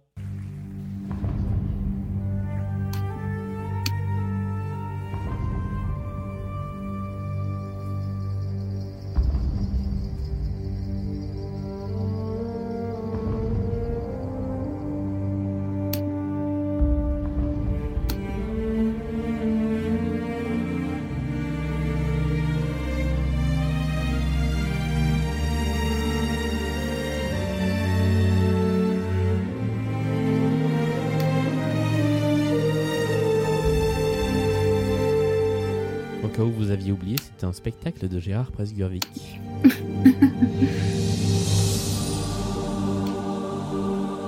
Dieu, regarde-nous. Dieu, écoute-nous. Comment peux-tu nous voir souffrir et rester là-haut sans rien dire?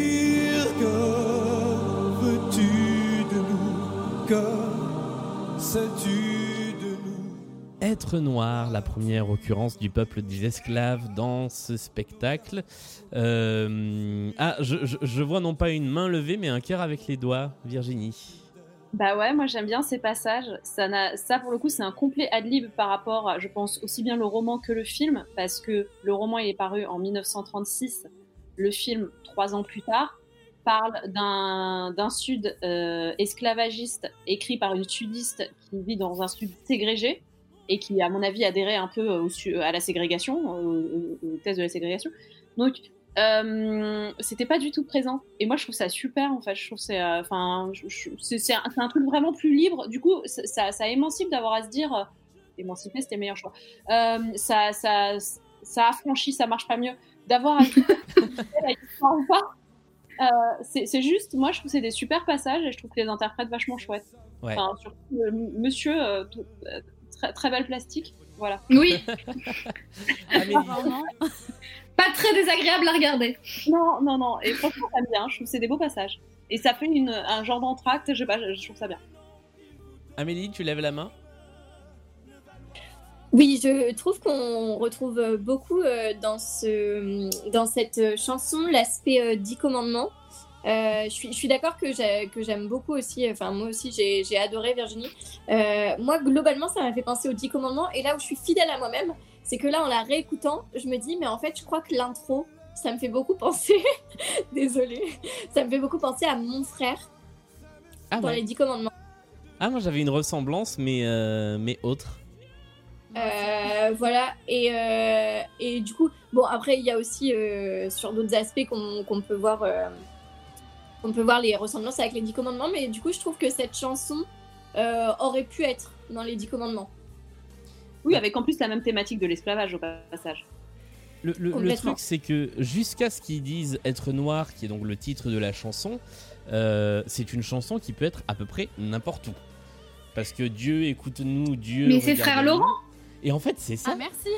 C'est frère moi, Laurent, c'est ah le-. C'est le duo du désespoir. Merci. Ah, Mais oui. À fond. À C'est fond. le duo du désespoir, mais même dans les paroles. Ouais. C'est, ils ils s'autocopient. ah ouais, Ouais, ouais, c'est, euh, c'est c'est flagrant. c'est c'est un Dieu, mélange. comment peux-tu nous voir souffrir et rester là-haut sans rien dire? Ça, c'est dans laquelle? Ça, c'est euh, dans là, autant n'importe le vent. Et dans Roméo Roméo et Juliette, Juliette? c'est euh, Dieu, toi qui nous as mis sur la terre, pourquoi nous forcer à nous taire et regarder mourir les hommes? C'est pareil Ouais, c'est la même chose. Enfin, ça a le même sens, quoi. Ah ouais, Alors c'est- qu'on n'est pas dans la même ouais. histoire. C'est vraiment Dieu, les interjections de Dieu avec euh, derrière les trucs. Enfin, c'est vraiment pareil. ouais. Bah, ça a un côté un peu tragédie. Oui. Est-ce que tu m'entends, EO? Pardon. Je pensais que c'était une vraie question. J'allais dire oui, on t'entend, très bien. Mais je trouve que c'est bien, bien intégré là dans, dans la, dans la narration. C'est vrai qu'on a eu quand même tout un passage euh, sur, euh, sur une, euh, une greluche euh, qui n'arrive pas à choisir quel homme euh, elle, elle, va, elle va épouser. Ouais, first world problème, quoi. Ouais, problème, le mec qui est en train de lui dire T'as vu, elle est belle notre terre, hein, ça va être super, ça va être super. Et là, t'as les esclaves qui arrivent, ouais, enfin, les mecs, Ouais. salut C'est pas cool. Donc, Oui, oui, c'est un, c'est un beau rappel à l'ordre à ce moment-là de, de l'histoire qui est pas mal en fait. c'est bien fichu. ouais. Accessoirement, les deux interprètes, effectivement, euh, Joël Okanga et Dominique Magloire sont géniaux, je trouve. Ah ouais. Elle, elle, est incroyable, Ah elle. ouais. hein. Ouais, ouais. Et, euh, et cette chanson est d'autant plus importante qu'on la retrouvera en deuxième acte dans un contexte différent et que je trouve que ça marche très très bien aussi. Euh, D'un point de vue de scénographie, c'est intéressant aussi parce que là, pour le coup, on est en plateau complètement nu. Euh, tout le décor a un peu disparu et on va nous amener tout doucement les, décors suivants, euh, puisque le, le tableau euh, qui suit n'est pas un tableau chanté, c'est la guerre de sécession. Je vous propose d'en écouter un tout petit petit extrait.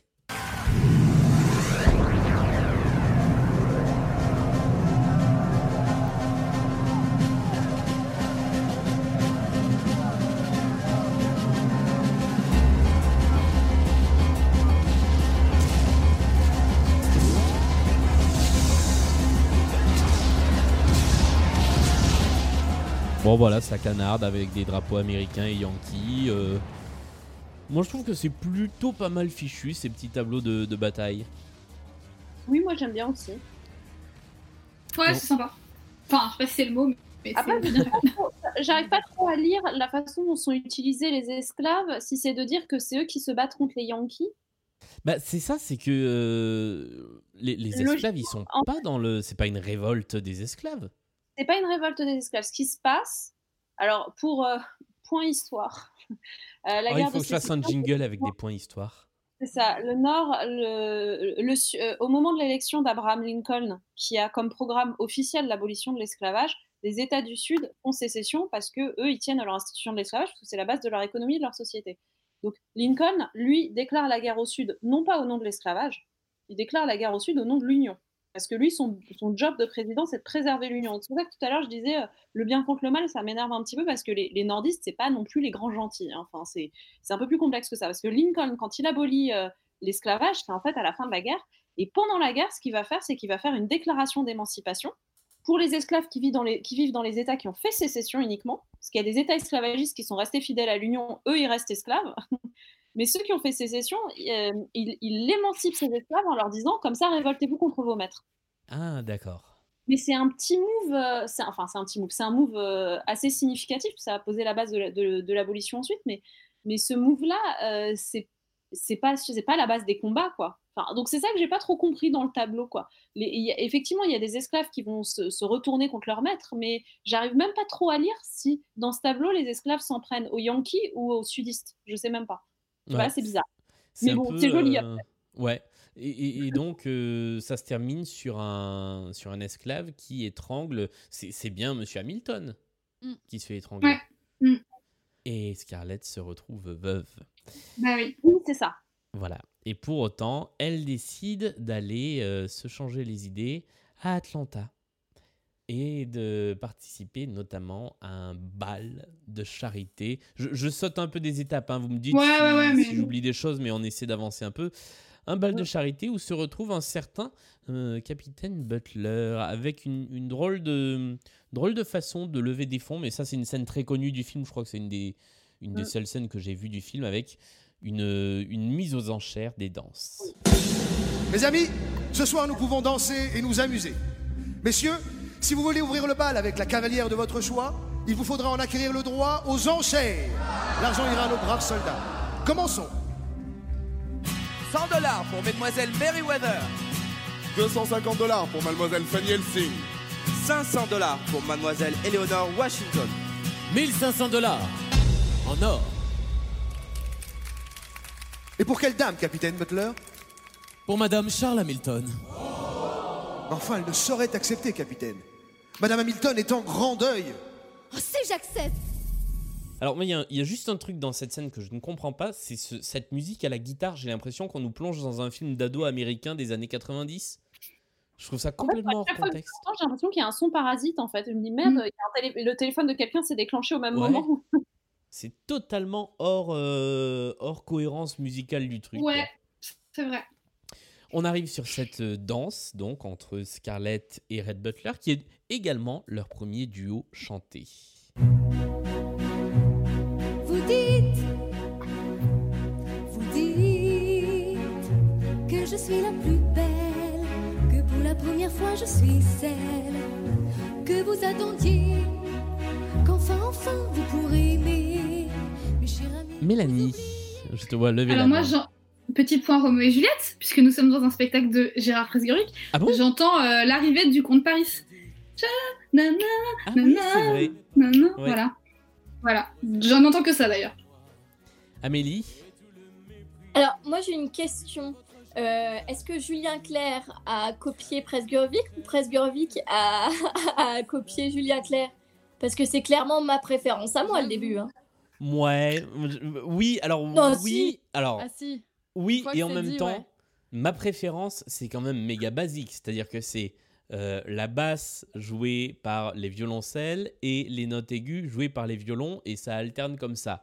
Donc on n'est pas sur une complexité qui ferait dire que c'est euh, mais oui, Une originalité folle, ouais. Voilà, effectivement ça se ressemble, mais c'est deux trucs pas méga originaux qui se ressemblent. Ok, bon, Voilà. admettons. Mais, mais, mais je te concède la ressemblance. Par contre, je veux bien un jingle pour toutes mes ressemblances. hein. Ah ouais, grave. Il faut que je rajoute des jingles. euh, parce que pour, euh, pour l'anecdote, euh, je, je- je préparais des jingles cet après-midi que j'ai pas eu le temps de terminer. Mais il va y avoir une nouvelle flopée de petits jingles pourris qui vont arriver d'ici les prochaines fois. Yeah Euh, autre chose à dire sur ce, sur ce duo entre euh, Scarlett et, et Arrête Euh, bah, juste peut-être que ça plante un peu le. Enfin, ça plante, ça replante euh, le, le décor du chat et la souris entre Scarlett et Red Butler. Euh, il essaie de l'embrasser et elle lui met un gros vent euh, à la fin de la chanson. Euh, voilà. Et, euh, et du coup, euh, c'est quand même un truc qui va, qui va pas mal revenir dans le spectacle. Euh, ce truc de Red Butler qui essaye et qui essaye et qui essaye et même qui force. Euh, voilà, hein, c'est ce qu'on appelle un forceur, euh, pour ne pas dire violeur. Euh, donc, donc voilà, euh, là, là déjà, on plante un peu l'histoire. quoi. Ouais. Oui, puis on montre aussi à ce moment-là que. Parce qu'on on avait déjà dit que Red Butler, c'était un mec qu'on avait un peu rien à faire des convenances, etc., que c'était un peu un paria.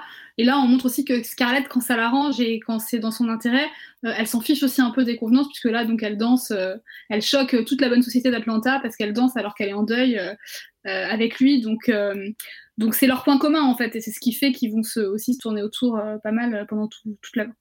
Et, d- et Parce d'ailleurs, qu'en dans, la- dans la scène d'avant, elle, euh, on la voit qui veut porter un chapeau à fleurs rouges alors qu'elle est en tenue de deuil et ça choque Voilà. Mama, sa, sa gouvernante. Ça nourrit. Sachant que dans le roman, il y a, il y a le plus produit aussi, c'est que non seulement elle est veuve, mais elle est, elle est mère veuve, hein, parce qu'elle a eu un enfant. Ah, elle a déjà un enfant dans le roman. Dans le roman, ouais, elle a un enfant de chaque mariage et, euh, et euh, elle, elle s'en fout de son enfant. Elle D'accord. s'en fout de son enfant, elle veut aller au bal, elle veut s'amuser, elle est là, non, mais je suis pas faite pour être veuve. Et, euh, et donc, euh, ça choque la société que, que Red Butler l'achète, euh, achète la danse avec elle. Et elle est là, non, mais attendez, pour aider nos soldats, euh, et elle se sert de ce pour pouvoir, euh, pour pouvoir se mettre bien. Donc euh, voilà. Amélie. Et, et justement, euh, je- quand je parlais euh, au tout début, euh, quand on faisait nos impressions des enjeux euh, du roman qui peuvent être un peu euh, oubliés, euh, bah, du coup, je rebondirais sur ce que vient de dire Virginie, c'est que, en fait, le côté euh, maternité de Scarlett O'Hara, on l'a pas du tout. On a un personnage quand même assez, assez superficiel au final. Euh, et en fait, je trouve que ça aurait été une super thématique. Alors peut-être que c'était trop précurseur en 2003, je ne sais pas. Euh, mais d'avoir du coup un personnage féminin qui est mère, mais qui pour autant n'est pas euh, euh, dévoué à ses enfants et qui même, en fait, c'est même tout. Elle est, elle s'en contrefou complètement. Euh, Enfin voilà, elle a, elle a aucune once de maternité, etc. Enfin d'après les résumés que j'ai lus, hein, bien sûr, je n'ai pas vu les films et tout. Euh, mais euh, mais voilà, là d'avoir du coup déjà il y a deux bébés qui sautent. Enfin, je veux dire dans, le, dans la comédie musicale. Troisième qui saute, hein, pardon. Et- la, troisième, la troisième aussi, elle saute de la balustrade. Euh, mais, mais en fait, euh, voilà, il y, y a des- il y a des avortements non désirés dans cette comédie musicale. Donc, euh, Et c'est au tour de Red Butler de chanter, et cette fois tout seul. Toutes les femmes ne sont pas nos mères, nos sœurs. Toutes les femmes ne donnent pas leur corps, leur cœur. Toutes les femmes ne rêvent pas du même bonheur. Toutes les femmes ne rient pas d'un homme qui pleure. Moi qui les connais tellement, qui depuis si longtemps leur ment. Qu'est-ce que je Voilà, je voulais juste rester jusqu'à cette phrase. Putain Ça m'a tellement énervé. Moi, l'ai remarqué.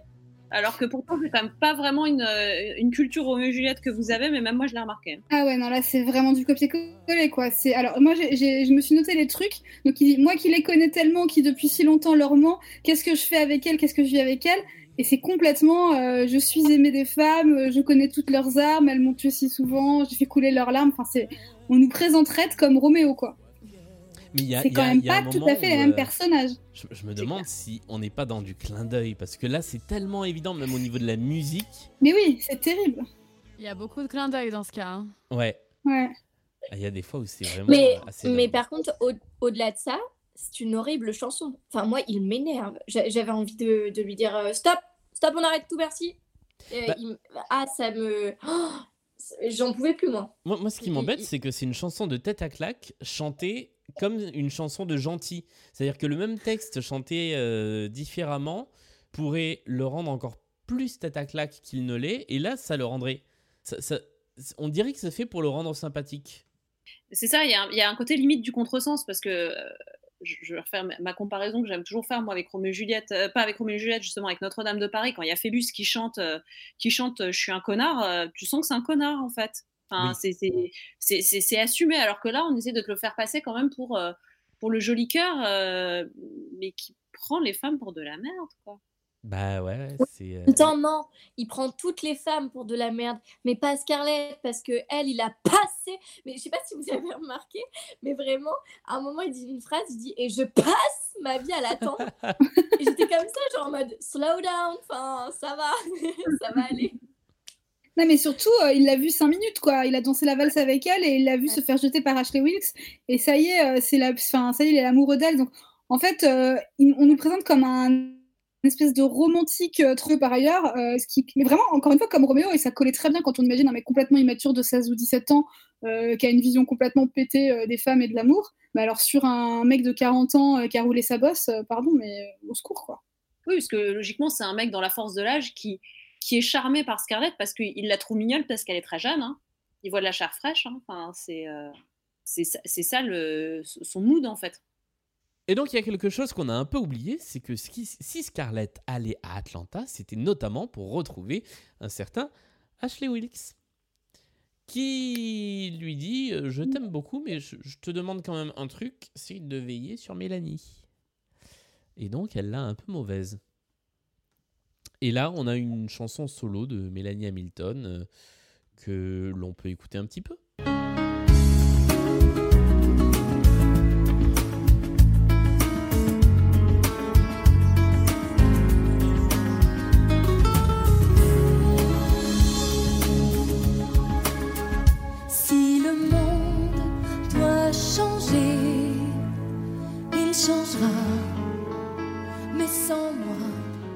La chanson, la seule chanson interprétée seule par, euh, par Mélanie qui s'appelle Si le vent m'emporte. Petite référence au nom de l'œuvre. Euh, pardon, je commence à fatiguer. Euh, C'est le confinement. ça. ouais. Disons que. Je sais- pas ce que vous pensez de cette chanson, mais déjà je la trouve musicalement un peu hors, hors charte du reste. J'ai l'impression d'entendre une chanson pop des années euh, 90. Et, et- et par ailleurs, en fait, je- alors euh, peut-être que c'est parce que je connais pas le livre aussi, mais euh, il y a aussi ce côté euh, extrêmement fragile du personnage. et j'ai pas, j'ai pas exactement compris ça, donc je sais pas si c'est dans le livre, si elle a quelque chose qui fait qu'elle est plus fragile que les autres. Mélanie, elle apparaît comme quelqu'un d'assez fragile et qui a une force qu'on voit pas tout de suite en fait. Donc effectivement, elle n'est pas volubile comme Scarlett et quand euh, Ashley dit à Scarlett protège, protège ma femme, c'est un peu ça qu'il a en tête en fait, c'est de se dire c'est c'est une frêle et faible femme et elle a besoin de quelqu'un de- d'un peu plus euh, d'un peu plus costaud pour veiller sur elle. Ce sera toi Scarlett. D'accord. Après, moi, j'ai un truc, euh, je sais pas, j'aime j'aime bien cette chanson, je la trouve pas désagréable. Puis je trouve cool d'entendre Mélanie chanter parce que franchement, c'est un personnage qui est vraiment. Euh, sur toute la comédie musicale, je trouve que c'est le personnage euh, de l'histoire qui est le moins exploité, quoi. Ouais, c'est vrai. Je trouve ça, je trouve ça vraiment dommage parce que c'est un beau personnage. Par contre, il y a un truc que je pige pas à 100% dans son interprétation à elle, c'est ses sourires. Parce qu'en fait, elle Oui. fait. euh, elle- elle- c'est une chanson qui est quand même plutôt mélancolique, un peu résignée et tout. Et puis, elle, a un sourire genre hyper angélique euh, que je trouve pas. Je trouve bizarre.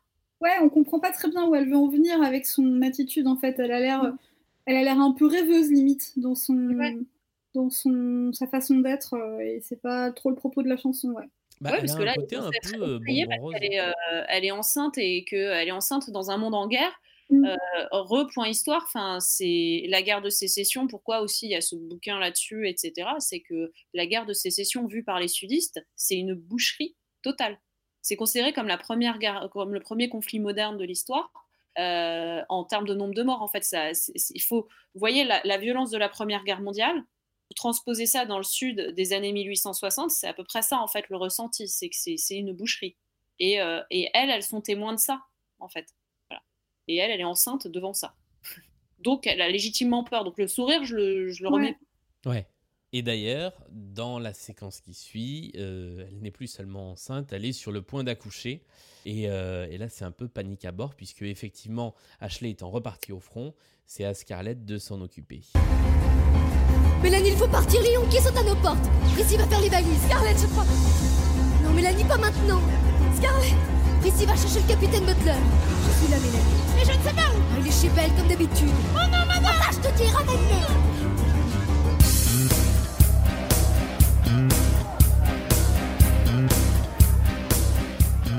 Et ça, c'est ce que j'appelle une camel walade, c'est-à-dire un personnage qui danse seul le temps d'une transition de décor sur un extrait d'une chanson qu'on a déjà entendue. Voilà, c'est- un élément récurrent. Euh, et donc, effectivement, la, la, petite, la petite servante Prissy va euh, chercher euh, le capitaine Butler dans, dans un endroit interlope, on va dire ça comme ça. Au bordel Oui C'est assez magique de dire à une femme qui va accoucher, pas maintenant. Je tiens à le dire. oui, c'est Oui, c'est vrai. Non, Ah, c'est pas le moment plus tard, demain, demain. Et on retrouve le personnage, et on découvre le personnage de Belle. Bien sûr, les femmes nous détestent. Pour elles, nous sommes pires que la peste. Quand leurs maris viennent nous voir, elles restent seules sans savoir que tous les efforts qu'elles font pour les garder à la maison s'envolent devant nos dessous. Chez eux, ça devient chez nous. Chez eux, ça devient chez nous.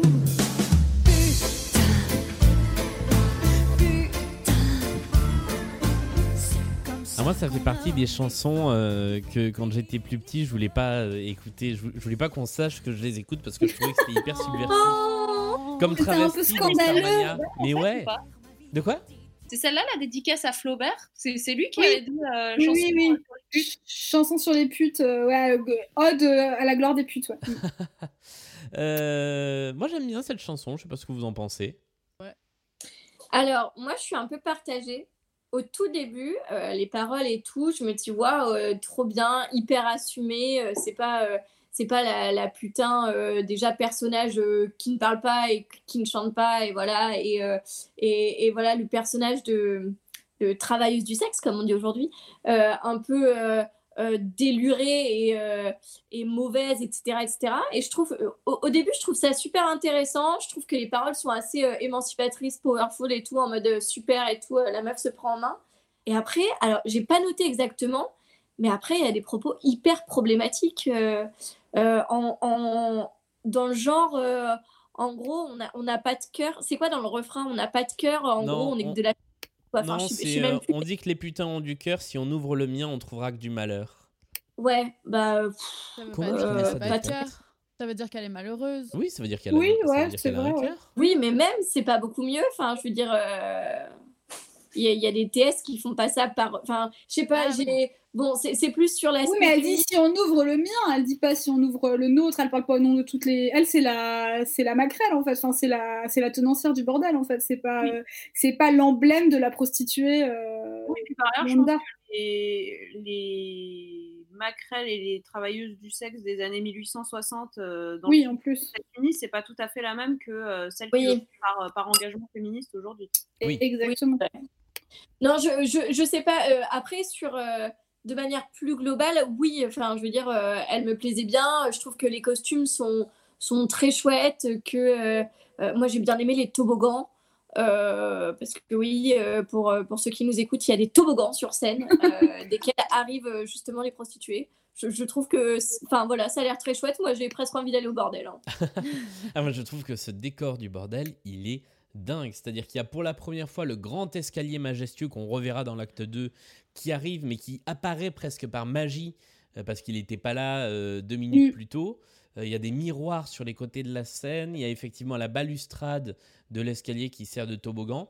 Et je trouve ça absolument génial. Ce, ce décor, euh, les costumes qui vont avec, les lumières qui vont avec, on le voit pas beaucoup, mais vraiment quand on le voit, ça, ça claque. Ouais. Et il y a aussi un peu de cirque parce qu'il y a une nana qui fait des acrobaties sur euh, rideau aussi. Ah oui, c'est vrai. euh, qui monte à des rideaux, etc. Enfin bref, c'est juste pour rajouter une petite touche euh, un peu sympa, mais en soi, effectivement, à part les, les- les paroles que je trouvais un peu problématiques sur certains aspects, mais qui, à la lumière de vos, de vos, de vos éclairages, euh, oui, la lumière des éclairages, euh, voilà. Mais du coup, c'est un beau tableau. Ouais. Carrément. Moi, j'étais hyper étonnée de voir euh, Sophie Delma euh, dans un rôle comme ça, vu que je l'ai d'abord vue sur des trucs hyper sérieux, genre La mère dans Mamma Mia et tout, enfin relativement sérieux, mais des mamans, etc. La voir comme ça, en tenancière de bordel, c'était hyper surprenant et ça lui allait hyper bien, j'ai trouvé. Ah ouais, je- et en plus, je trouve que c'est une interprète qui est vraiment, enfin une interprète comédienne qui est, qui est vraiment très très bien et qui arrive à jouer aussi bien euh, Donna dans Mamma Mia que euh, que Belle dans dans Temps n'emporte le vent. Ouais. Ouais, super. On continue? Allez. Eh bien, la petite Prissy arrive pour euh, récupérer le capitaine Butler. Il y a une scène assez, assez marrante. Le capitaine Butler part chercher, rejoindre en tout cas euh, Scarlett et, euh, et Mélanie. Et euh, là, on a une chanson de, de Scarlett qui dit que ça y est, elle rentre. Jamais, jamais aucun de vous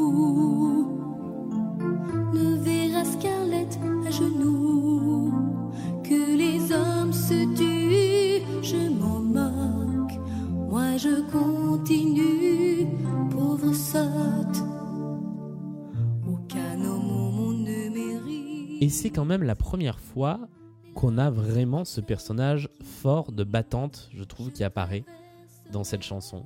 Ah bah c'est un tournant dans l'histoire ce moment-là. Mm. Un tournant dans l'histoire parce que euh, je pense qu'elle franchit plusieurs degrés dans sa vie euh, d'être humain et de femme. Enfin, déjà, elle survit à un moment traumatisant qui est euh, parce que là, c'est l'incendie d'Atlanta, c'est un des moments les plus violents dans l'histoire de la guerre euh, dans le Sud. Donc survivre à ça, aider une femme à accoucher, euh, des choses comme ça, et, et c'est c'est un moment où elle se dit qu'elle a su, enfin c'est c'est une expérience de mort imminente, hein, enfin, à ce stade. Ouais. Donc, c'est c'est ces moments qui la changent et où en plus elle a, elle a insisté pour avoir l'aide d'un homme, mais qu'elle n'a pas eu à temps en fait au final, parce qu'elle a accouché toute seule euh, Mélanie et, euh, et donc en fait euh, c'est le moment où elle se dit bon bah en fait euh, j'ai réussi à m'en sortir. Ouais, c'est euh, c'est assez. Et je trouve que le, le switch, justement, il est pas assez. euh, il est pas assez fort, le curseur, il est pas. euh, c'est- Cette chanson est très douce et, et je trouve qu'elle manque de, de détermination, ou en tout cas de, de, de montrer à quel point le personnage a changé. On, On, le aurait dû avoir comprend. plus de puissance, ouais. Ouais. On- Mais il y a aussi comprend un truc mais- euh, à ce moment-là qui est. euh, c'est aussi un peu un, un- un oiseau blessé, une petite fille, euh, une petite fille euh, qui a souffert parce qu'en fait son réflexe c'est quoi à ce moment-là? Elle fuit Atlanta effectivement en feu, elle a vécu l'enfer et tout, et elle rentre chez elle et elle veut sa maman quoi. Oui, c'est vrai. Donc euh, oui, elle est forte, oui, c'est une battante, mais, mais, mais on voit aussi sa fragilité à ce moment-là. Et ça, c'est pas trop mal fait pour le coup, je trouve. Et alors, euh, il y a un autre point que je voulais euh, souligner quand même pour euh, ceux qui ne connaissent pas forcément l'œuvre de départ. Euh, le personnage de Prissy, qui est euh, la petite esclave qui va chercher, euh, qui va chercher Red Butler. Enfin, à chaque fois qu'on la voit intervenir, elle est, elle est un peu débile en fait. Oui. Et elle est stupide. Et je m'étais longtemps demandé en fait, et j'arrive toujours pas à savoir parce que j'ai pas lu le livre, donc euh, de savoir si en fait elle est présentée comme une enfant idiote ou si juste elle a l'air débile parce que c'est une parce que c'est une noire et euh, je voulais quand même souligner que c'est pour ça que je trouve précieux les passages euh, les passages avec les, les esclaves euh, euh, nous ne sommes que des hommes etc etc je les trouve hyper précieux dans cette comédie musicale parce que sinon la seule présence des esclaves pratiquement dans, dans l'œuvre c'est soit Mama qui est quand même un personnage attachant c'est vrai mais sinon les esclaves ils sont euh, c'est des grands enfants en fait et, Mhm. et- et c'est la pensée, c'est- c'est- c'était une pensée un peu commune à l'époque où Margaret Mitchell écrit son roman. Et c'est vrai que c'est un truc un peu dérangeant. Ouais, Il faut en avoir conscience aussi, en fait, que ce background, il est, il, est un peu présent. Et, et c'est vrai que moi, à chaque fois que je vois le personnage de, de Prissy, je suis un peu gênée.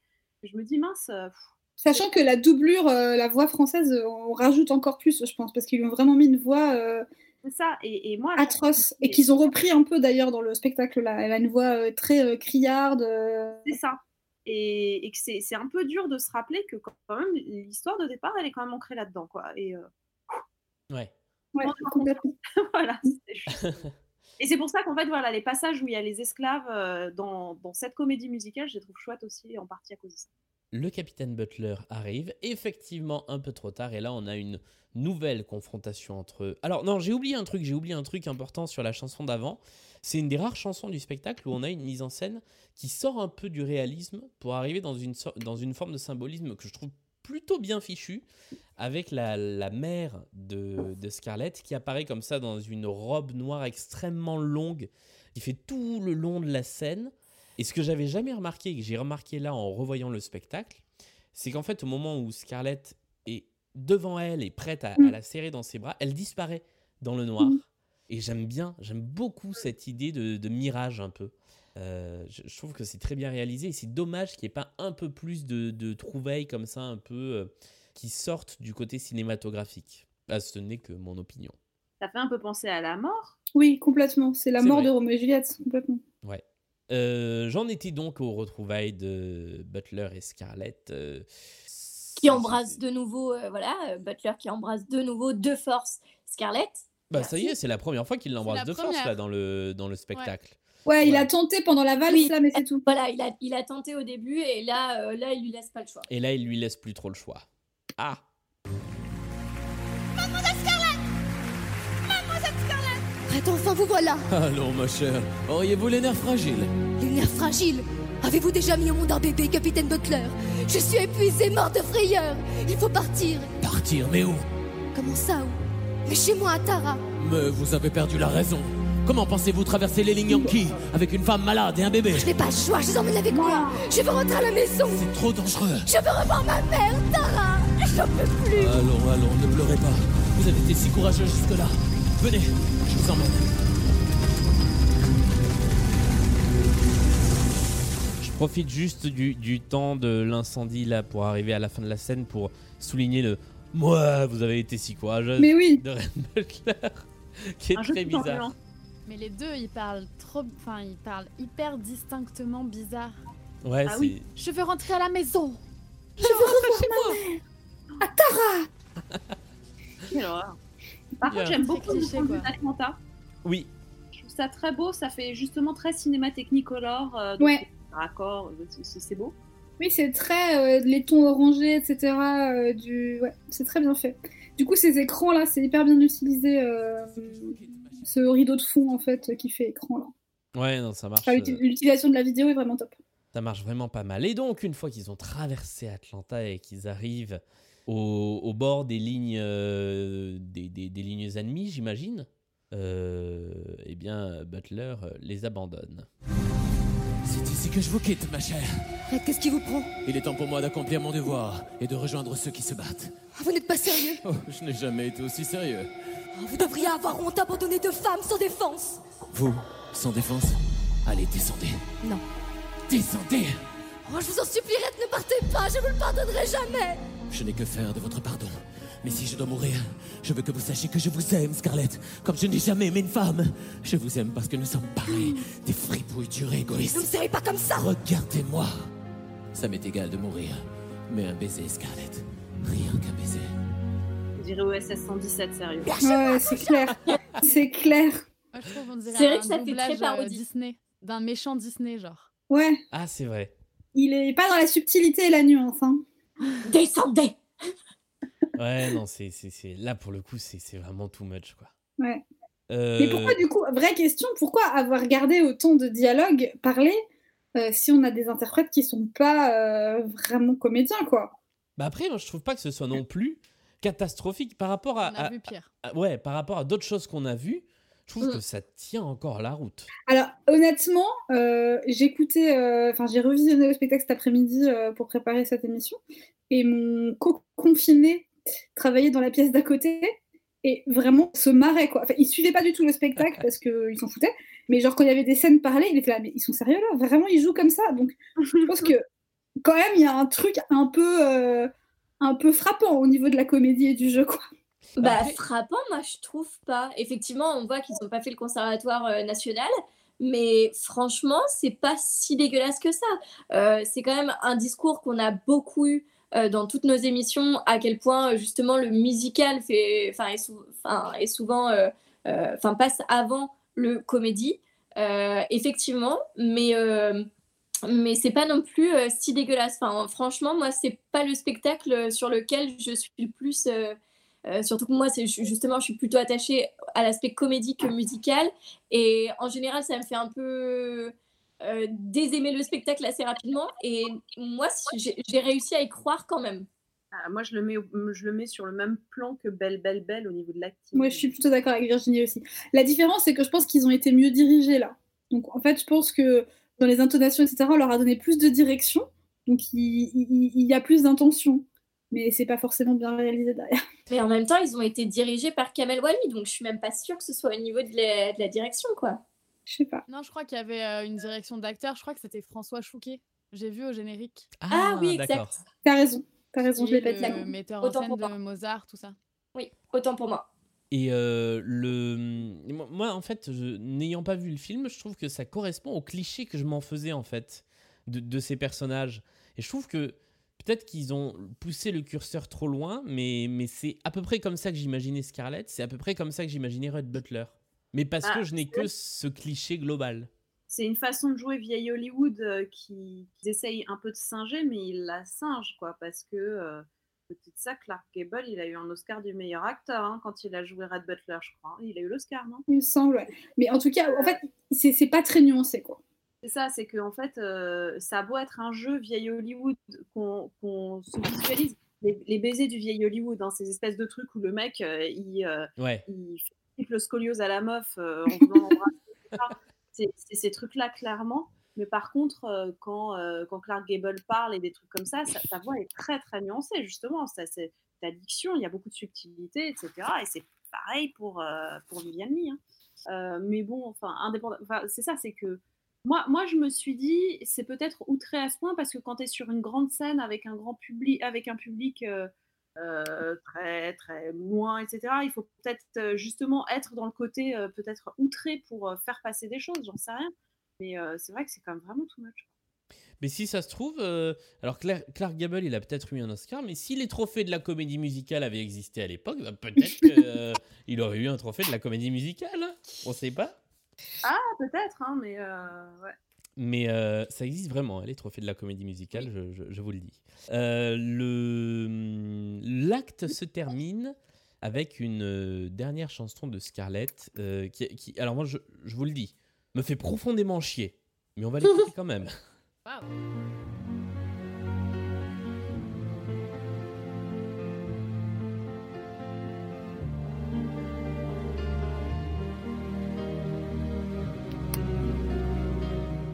Au cas où vous aviez des doutes, on est bien dans une comédie musicale de Gérard Presgurvic. que plus jamais je n'aimerai. Je jure de respecter ce que je suis. Je jure que je tricherai. Je mentirai. Je jure. Est-ce que je peux te piquer ton job, Amélie, euh, une seconde? C'est. Alors, ça ressemble à quoi? J'en ai une aussi. Ah, Vas-y. alors attends, je sais plus laquelle, mais c'est une chanson de Michel Berger. Oui Ah. J'ai Seras-tu là Oui, c'est ça. mais c'est les mêmes accords. Mais J'étais exactement en les train de chercher, accords. mais même Ouais. les notes, hein. Ouais, ouais. Et quand nos regrets viendront danser. Ah, mais ouais. C'est un truc de ouf. Un Ça, truc de ouf. ça, ça- ça m'avait jamais sauté à l'esprit, et là, ça m'a. Euh, Voilà, je, je, je sens qu'on n'est pas suivi par bravo. tout le monde. mais- Euh, ça m'a pas frappé non plus. euh, bon, Ah, non voilà. plus, ça m'a pas frappé. Euh, pardon, du coup, j'ai complètement détourné de, du, du fond de la chanson. euh, où finalement, c'est c'est là qu'elle devient. euh, qu'elle- montre sa, sa détermination. Ouais, il y a un petit passage Rosie un petit peu euh, où elle est le point levé comme ça. euh, euh, Enfin, Rosie slash Amel Bent, hein, euh, résiste le point levé comme ça. Euh, très très belle image. Euh, mais sinon, c'est très bien écrit, mais c'est très surjoué. Ah bon Et voilà, l'acte se Il n'y termine. a pas de vibrato, c'est ça qui est bien dans la chanson. Sur- bah si, sur, sur, sur la dernière note. Non, non, mais je déconne. hein. Enfin, c'est juste que moi, en fait, là, comme en plus, je- je- euh, pour les auditeurs qui ne se rendent pas compte, c'est que comme nous, on entend la- le son filtré à travers euh, le hangout euh, qu'on utilise pour enregistrer l'émission, moi j'ai l'impression que des fois il y a la voix, des fois elle part, des fois il y a la voix, des fois elle part. Enfin, c'est. un petit peu étrange. Mais c'est un peu comme si Laura Presgurvic était en, en, en hangout avec nous. Ou qu'elle passait dans un tunnel, quoi. Enfin, c'est. euh, On passe à l'acte 2 Allez. Ouais, alors attendez, parenthèse avant, puisqu'on a dit une bêtise avec Virginie tout à l'heure, c'est Vivienne Lee qui a eu l'Oscar de la meilleure actrice, mais Clara Gable l'a pas eu. Voilà. Ah, d'accord. Parce qu'en fait, je sais que pour la petite anecdote, pour terminer là-dessus, Clark Gable, il me semble au moins qu'il était nommé, ou en tout cas qu'il allait au Oui, il était nommé, il était nommé, ouais. Parce qu'il y a la troisième actrice du film qui a été nommée aux Oscars, mais à l'Oscar du meilleur second rôle, c'est celle qui joue Mama, Ouais. et qui Il n'a a pas- eu qui n'avait pas le droit de venir à la cérémonie Parce Parce qu'elle était est noire? Parce qu'elle était noire. Ah putain. Et elle a eu l'Oscar, hein. Elle n'est pas venue le chercher, du coup, mais elle l'a eu. Et voilà. Et Clark Gable avait menacé de boycotter la cérémonie parce qu'il trouvait Ah. intolérable qu'une femme ne puisse, enfin que, que, que- que quelqu'un ne puisse ne pas venir à la cérémonie parce que noir. Voilà. C'est juste pour Wow. rappeler de quelle époque on parle. Enfin voilà, non, c'est important euh, de, de vraiment resituer l'œuvre, euh, le, le sujet dont ça parle, mais aussi que l'œuvre appartient à ce sujet, quoi. Enfin, c'est l'œuvre sudiste. hein. Enfin voilà. Parce que, ouais, le, le film est contemporain du bouquin, quoi. On passe à l'acte 2 juste après la pub. C'est l'acte 2. Ah tiens, je viens de me rendre compte que j'avais fait une fausse note à la fin de ce jingle. mais non, mais non, mais non. Et on commence l'acte 2 sur un monde qui a Pardon. changé.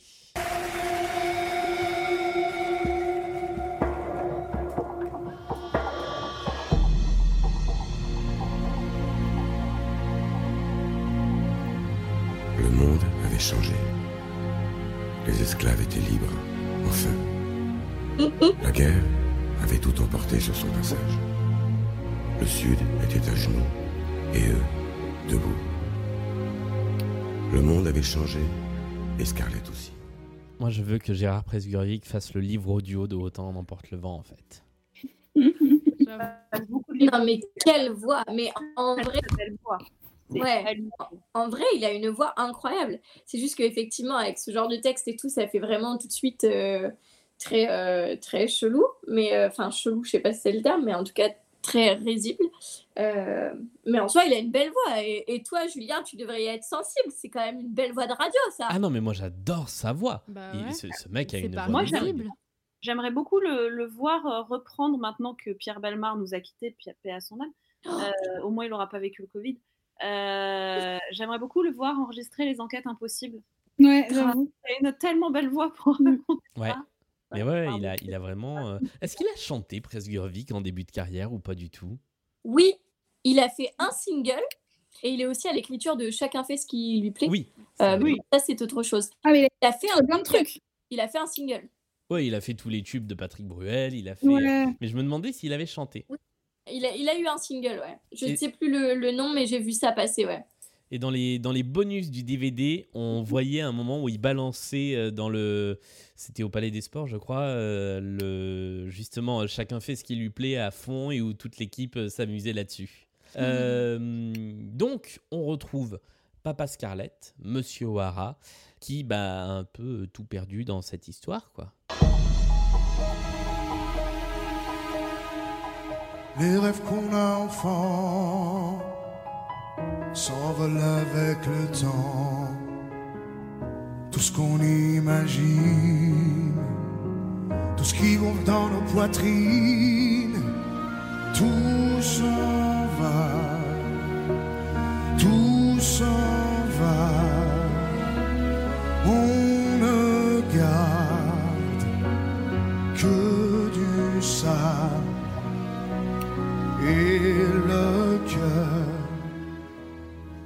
Quelqu'un veut prendre la parole sur, ce- sur cette chanson, sur cette ouverture d'acte Moi, j'ai pas grand chose à dire. pardon. Pas mieux. Bah, on peut parler de son make-up de vieillissement. Ah oui, c'est pas génial, ça, c'est vrai. Oui, c'est vrai. c'est pas Ouais. fou. Ils lui ont mis genre un pchip shit euh, gris. Bah, on dirait euh, le vieillissement de Moïse dans les Dix Commandements, un peu pour le coup. c'est c'est vraiment un pchit sur les cheveux. Mais Ouais. ils sont allés loin parce qu'ils ont fait les sourcils aussi. Donc ils l'ont fait sérieusement. C'est un peu, un peu grossier, on va dire. Mais alors, la, la différence, c'est que Moïse, dans les Dix Commandements, il avait euh, 10 minutes d'entracte pour se faire pchiter les cheveux. Là, ça fait quand même quasiment une heure qu'on l'a pas vu. Ils auraient pu faire un truc un peu plus soigné. Ouais, j'avoue. euh, Mais ouais, on le voit. En fait, on le voit au début de l'acte 1, on le voit au début de l'acte 2, et c'est tout. Mm. Mais J'aime c'est une belle le- chanson.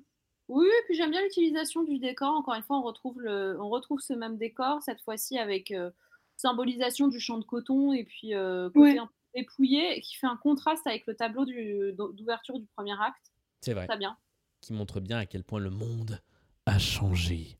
Et les esclaves sont, sont, sont, sont quoi, du coup, affranchis, émancipés euh, Oui, son ancien esclave, mais ouais, parce qu'il y a encore des rapports de clientèle qui se maintiennent, parce qu'il y a des relations qui se sont nouées, c'est du travail en fait pour les anciens esclaves. En fait, après euh, l'abolition de l'esclavage, beaucoup, beaucoup d'anciens esclaves sont restés, euh, sont restés dans le sud parce qu'ils y, y avaient du travail en fait, avec un salaire de misère, mais c'était du travail. Ouais, ça restait du travail. Et là, on arrive sur le tube.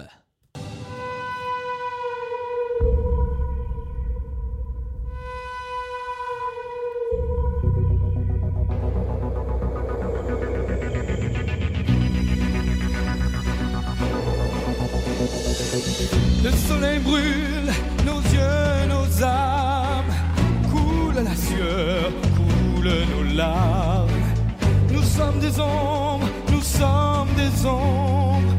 Sur leur bateau, les fers aux pieds. Courbez le dos, le dos courbé. Ce sont nos frères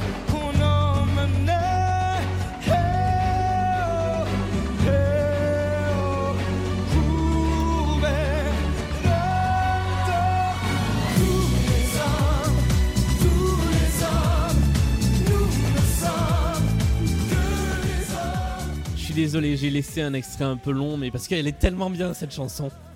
Elle est très bien. ouais. Oui, elle est, elle est top. C'est, J'aime vraiment bien la Ouais. symétrie entre l'acte 1 et l'acte 2, je la trouve évidemment d'une subtilité relative, mais euh, je trouve qu'elle est efficace. Euh, parce que, enfin, pareil, en fait, il y a- il y, a ce même, euh, ce même euh, passage natif d'ouverture d'acte, ensuite un tableau un peu statique qui montre euh, Tara, et ensuite euh, la venue des esclaves. Et euh, le premier acte, c'est ils, se ils sont définis par être noirs, le deuxième acte, c'est par être des hommes, en fait. Et je Ouais. trouve que c'est en fait. Ouais. Voilà. C'était mon, euh, mon explication de texte. Bonsoir. C'est beau ce que tu dis. Amélie. Je, je suis très, je suis très d'accord avec Virginie. euh, et en plus, euh, je trouve qu'il y a un petit côté euh, break and free euh, de High School Musical Before It Was Cool, tu vois. Genre, euh, ouais, break and free. Moi, j'étais très contente. Euh, voilà, j'adore High School Musical. Euh, Tu veux donc dire un petit côté euh, LIBRT Exactement. Ah, les plus belles références qui soient. Euh, non, mais vraiment, j'aime beaucoup cette chanson. Et j'aime bien aussi, effectivement, euh, la modélisation du, du champ de coton, euh, qui pousse vraiment le réalisme de façon assez, euh, assez forte. Mais je trouve que c'est ça marche vraiment bien, quoi. Et ça m'a- il est bien ce tableau. et on retrouve euh, Scarlett, donc, euh, qui euh, bah, est rentrée travailler, qui se démène pour, pour son domaine, en fait, pour Tara, et qui retrouve aussi Ashley, qui, est, qui, est- qui, qui- qui- passe par là. Est- Est-ce que quelqu'un peut me m'épauler sur la narration à ce moment-là? Je suis un peu paumé. La narration, il y, a une- il y a une grosse élision hein, à ce moment-là sur le passage de Tara quand même. Ouais. Parce qu'il y a, il, il arrive une petite mésaventure à Scarlett qui a juste été complètement passée sous silence, qui s'appelle Oreo, qu'elle se fait violer euh, comme une malpropre euh, par euh, je sais plus qui, par des gens. Euh, Mélanie, je pense que tu peux m'aider là-dessus.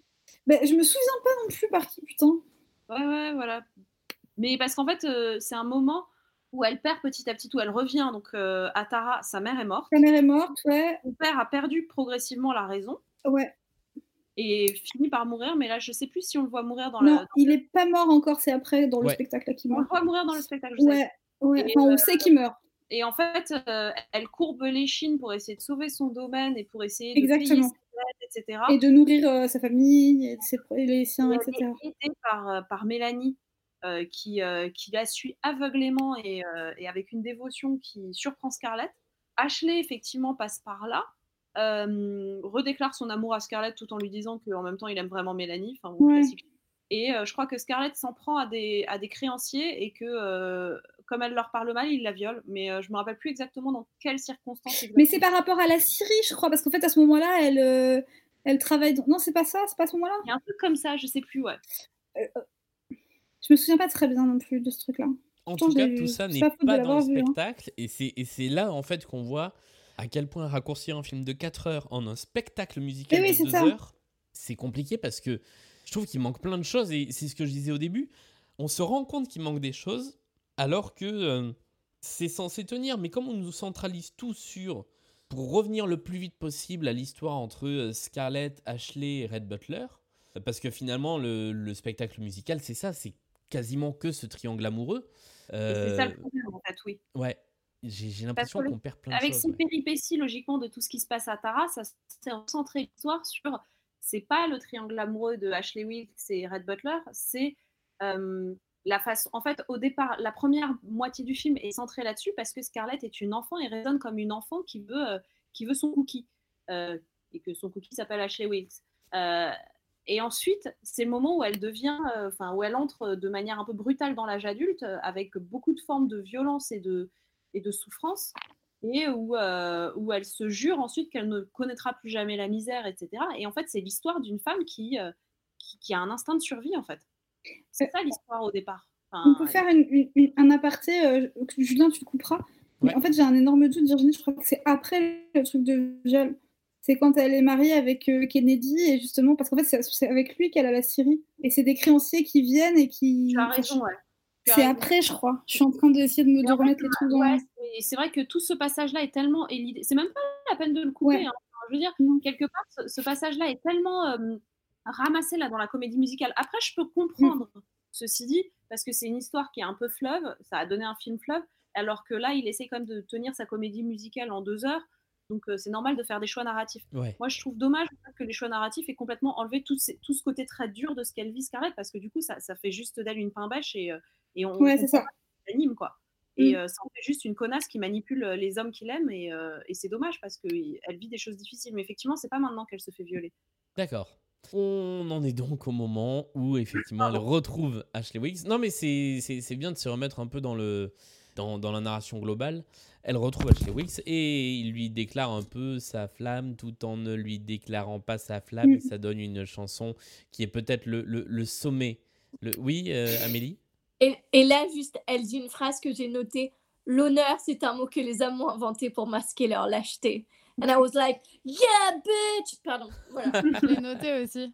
Elle est belle cette phrase, n'empêche. Ashley, vous m'aimez. Vous m'aimez. Oui, je vous aime. Je vous aime tellement que j'ai failli oublier que j'avais la meilleure des épouses. Oui, je vous aime, mais jamais je ne pourrai oublier Mélanie.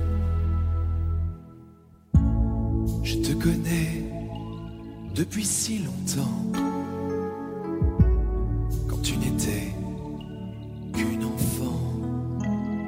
Le monde, tu le voyais comme un théâtre. Et toi, tu jouais. Julien. Rien ne va dans, dans cette chanson pour moi. Rien. Non. Ah oui, non. Euh, L'arrangement, euh, le- le- les paroles, euh, rien. Moi, j'ai j'ai vraiment noté tous les lieux communs d'une chanson d'amour réunis en trois minutes. Vraiment, euh, c'est bon quoi, stop. Il y a un moment, euh, oh je t'aime, mais euh, je me rends compte que je l'aime si fort, blabla, nana, oh. Je, je sais même plus, j'ai pas noté les paroles, mais, mais en fait, euh, il y avait rien calé. Vous, vous savez à quoi Non, il y a tous les poncifs, hein, ça c'est sûr. Euh, Est-ce que vous avez vu La Reine des Neiges 2 Oui. Ah non. ça, ça me fait penser euh, tout l'humour et tout le second degré euh, enlevé à la chanson que chante euh, Christophe qui s'appelle, je crois, J'ai perdu le Nord, euh, qui est une parodie de chansons d'amour qui regroupe tous ces poncifs, y compris visuels. Et, euh, et là, c'est la même chose, sauf que c'est pas fait pour être drôle. L'autre est fait pour être drôle, et là, c'est juste plombant. Quoi. Je vois ce que tu veux dire. On retrouve, euh, bon, on passe sur cette chanson, hein, on retrouve. Donc là, c'est effectivement le moment où on apprend la mort euh, du père de Scarlett, Du père. Qui est, qui est- avec une ellipse, c'est euh, Mama qui vient l'annoncer à Scarlett. Ouais. Et on se retrouve un quelques temps plus tard avec une Scarlett qui du coup n'a plus de domaine, qui est ruinée, enfin qui- qui a toujours un domaine, mais, mais en gros euh, elle est seule pour s'en occuper. Euh, et elle a Puis elle a des dettes? Et c'est ça, elle est ruinée, elle a des dettes, elle a besoin d'argent. Et, Et alors, excusez-moi, mais est-ce que j'ai bien compris? En fait, elle arrache les rideaux pour s'en faire une robe? Oui, Ah oui, ça c'est mythique ça. C'est- Cendrillon, en fait. Et, et je trouve qu'elle est très jolie là la scène. C'est très bien utilisé parce qu'en fait dans le dans le film en fait elle regarde les rideaux et puis euh, t'as, euh, t'as- t'as le plan suivant elle est elle est avec cette magnifique robe en velours vert et là je trouve que c'est assez joli la façon de lui mettre en costume petit à petit. euh, Ouais, c'est bien fait, c'est vrai. toute la Il est Ouais. très beau ce tableau, ouais. et la, la chanson commence d'ailleurs sur le bruit d'arrachage du rideau. Pourquoi personne ne nous a dit à quoi ressemblait la vie? Pourquoi le monde est si lâche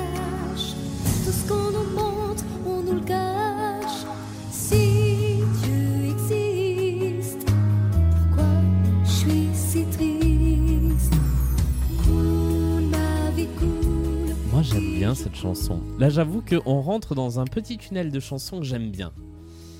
Euh, et, et alors je dois avouer que moi j'adore justement ce costume de robe verte euh, Ouais, il est bien. fait à partir du rideau. Je trouve que c'est dans cette scène, dans, dans ce décor qui est assez terne en fait, c'est vraiment le, le point de couleur. Je trouve ça assez joli. Oui, puis en plus, euh, pour euh, développer un peu ce point costume, on en a très peu parlé quand même dans cette comédie musicale. Mais déjà, de manière générale, ils sont très beaux. Et là, en plus, on a la robe euh, cerceau avec le chapeau de plume, etc. Donc, euh, effectivement, on a une grosse totale, une robe bien majestueuse, etc. Et effectivement, c'est un très beau moment, euh, même si j'aime pas trop la chanson, moi, à contrario. Moi, j'aime bien la chanson. Je, je, je, je me demande si on peut parler encore d'une Kamel Walad, là, le moment où euh, c'est c'est pas la même chose, mais, mais le côté euh, tableau statique avec elle qui évolue au milieu d'un monde euh, immobile. J'aime bien ce passage-là, je trouve ça beau. C'est un peu une Kamel Walad aussi, ouais. Deuxième, un deuxième style de Kamel Walad, voilà. Le... Et effectivement, elle traverse toute la scène pour rejoindre un autre élément de décor qui s'est monté, qui est la prison dans laquelle est euh, Red Butler. Elle se fait passer pour la sœur de- du capitaine et elle va essayer de lui soutirer des, des sous, sauf que lui, il n'est pas dupe, donc euh, il se laisse pas avoir. En revanche, euh, il lui dit que Monsieur Kennedy, là-bas, il a bien gagné sa vie et que ce serait bien d'aller lui taper des sous. Euh, je résume, hein, je, je fais la version Ouais. courte. Euh, et effectivement, sauf que Monsieur Kennedy, donc c'était le monsieur qui, au début du spectacle, courtisait sa sœur, et elle va se le mettre dans la poche euh, assez rapidement. Tout ça en mentant. Et donc, on arrive sur une chanson qui s'appelle Mentir. Quelqu'un a quelque chose à dire ou je lance la chanson? Est-ce que t'as est-ce que t'as son aimant d'avant la chanson? Je crois. Ah non, je l'ai coupé Parce que c'est immonde. C'est vrai. Il y a, il y a- il y a Red Butler qui observe toute la scène et qui fait Elle ment J'ai failli mourir. Et non, je ne l'ai pas, je suis désolé. Tristesse. J'ai coupé pile sur le break d'entrée de la chanson. Même mon mec qui, qui a entendu euh, quand j'ai écouté le spectacle et qui là du coup nous entend pendant cet enregistrement a dit effectivement c'était horrible. Merci. Et ça donne ça.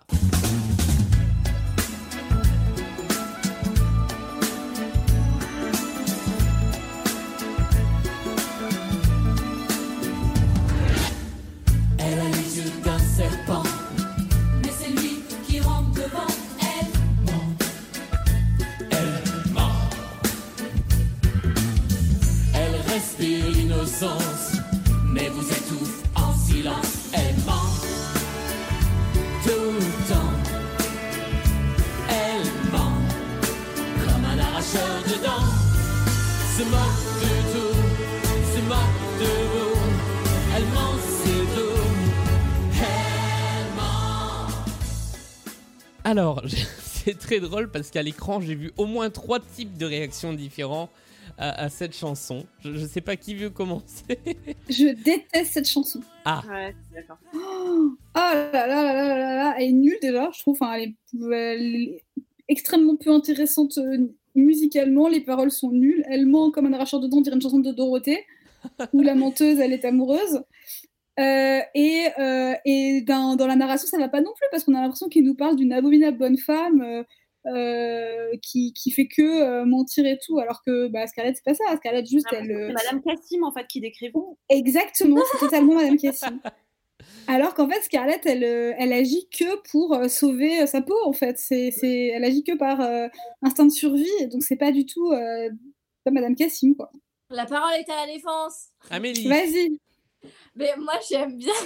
non, mais elle est effectivement, elle est nulle narrativement.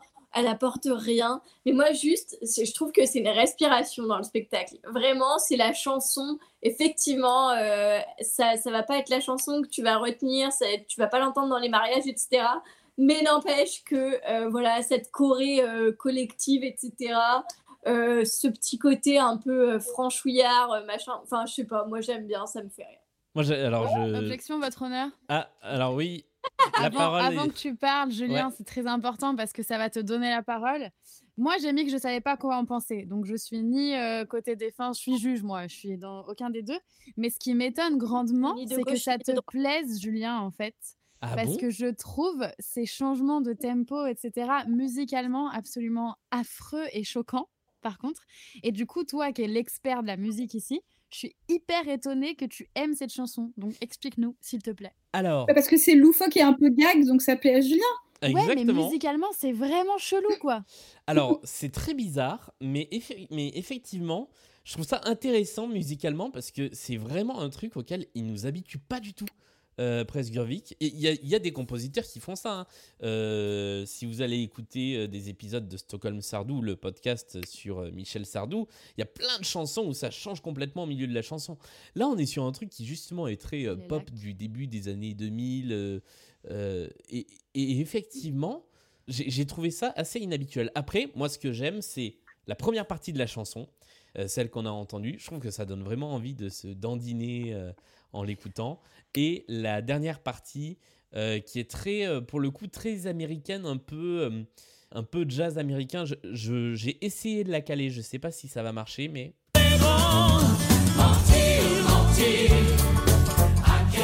il y a du banjo. Et je crois que c'est le seul moment où on entend du banjo dans, dans tout le spectacle. Donc j'ai j'ai bien aimé. J'aime bien le côté un peu choral de la fin avec des, des voix qui se mélangent. Et moi j'aime vraiment bien cette chanson. Voilà. Alors, je comprends que ça puisse être euh, divertissant, c'est vrai, mais alors, mentir, mentir, à quel plaisir quand on parle de, de Scarlett O'Hara qui vient d'épouser euh, Monsieur Kennedy pour euh, essayer de sauver son domaine qui est en train de tomber dans la misère et qu'elle est en train de déchirer des rideaux pour se faire une robe. Je, je l'aurais pas mis dans ce moment-là de la narration, quoi. C'est vrai. Ouais, non. Vraiment, je rejoins mal là-dessus, quoi. Au niveau de la narration, je trouve que ça tombe vraiment comme un cheveu sur la soupe, quoi. À la limite, au début, quand elle épouse Hamilton euh, pour Oui, euh, essayer de rendre Ashley jaloux, euh, bon, bah là, ok, c'est un peu léger encore. Là, c'est le move un petit peu. Mais à ce moment-là, quand elle épouse Monsieur Hamilton. Là, quand elle épouse Monsieur Kennedy, c'est plutôt. Enfin, juste avant. c'est du Butler- désespoir, en fait. En fait, juste avant, Red Butler vient de lui dire, vient de la traiter de pute, en fait, et de, le- de la prendre pour une pute en lui disant Je te donne 300 dollars si tu veux, ou un truc comme ça. Il lui fait une remarque comme ça, comme quoi euh, elle, elle se, elle vend son corps. Euh, elle-même, en désespoir, au départ, fait la, fait la vierge effarouchée parce qu'elle supporte pas qu'on lui parle comme ça, et après, elle dit Ok, j'accepte. Et il lui dit C'est trop cher pour toi. Ah oui, il lui dit Vous ne valez pas 3000 dollars. Et, et voilà, et, et c'est genre c'est trop cher pour euh, c'est trop cher payé pour toi. Et après, elle va euh, elle va s'offrir à, à Monsieur Kennedy, alors qu'au début de l'histoire, logiquement, elle, le- elle le prend de haut parce que c'est un vieux monsieur. Euh, donc mentir, mentir à quel plaisir? À ce moment-là, je trouve que ça va pas du tout avec les enjeux de Scarlett. Ok, objection accordée. Même, je veux dire, même indépendamment de, parce que là depuis le début, je- ça, ça fait un peu, euh, ça fait un peu cuistre qui a vu un film et qui est là, ah non mais dans le film c'est pas tout à fait comme ça. Mais même indépendamment du film, même si tu prends juste l'histoire telle qu'elle est racontée, Oui, oui, oui. musicale, je trouve que ça ne va pas en fait. Voilà. Non, parce que là, elle est vraiment euh, au plus bas euh, de toute l'histoire, en fait. Enfin, c'est vraiment le moment où il n'y a, y a rien qui va pour Scarlett. Donc, euh, Ouais. cette, petite chanson joyeuse, c'est vrai que c'est particulier quand même. Après, après euh, je, je le mets aussi dans le, dans le côté. La chanson n'est pas interprétée par elle ni par aucun des personnages principaux. C'est Mama qui chante la chanson. Et non, je, suis, je dis des conneries, il y a quand même Butler. Mais du coup, c'est des personnages qui sont à ce moment-là extérieurs à l'action et qui ont peut-être un œil un peu plus bah, malicieux. Je sais pas si, euh, si, si ça peut se dire, mais j'essaie de défendre cette chanson, hein, vous voyez. Sauf que Mama, elle, euh, elle le vit aussi grâce à Scarlett à ce moment-là. Ouais. Donc, elle n'est pas dans la légèreté et la joyeuseté non plus, a priori. Et sachant que pour prolonger sur la joyeuseté et enchaîner sur la suite, le, le tableau suivant, c'est euh, c'est Scarlett qui se met une caisse. hein. Oui, c'est vrai. Puisque on a une longue ellipse. Monsieur Kennedy est mort et euh, Scarlett boit. Et Red Butler vient la voir. Et, euh, et ben là, il a, il a quelque chose à lui demander. Et j'ai l'extrait. Pourquoi êtes-vous là? Je suis venu vous demander en mariage. Taratata, vous plaisantez. Vous savez très bien que je n'aimerais jamais qu'un seul homme. Ça suffit, vous comprenez? Ça suffit. Je vous aime. Lâchez-moi Deuxième baiser forcé?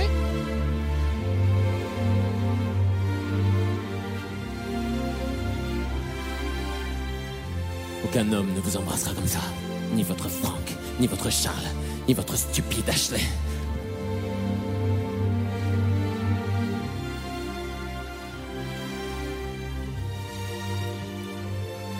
Dites que vous allez m'épouser.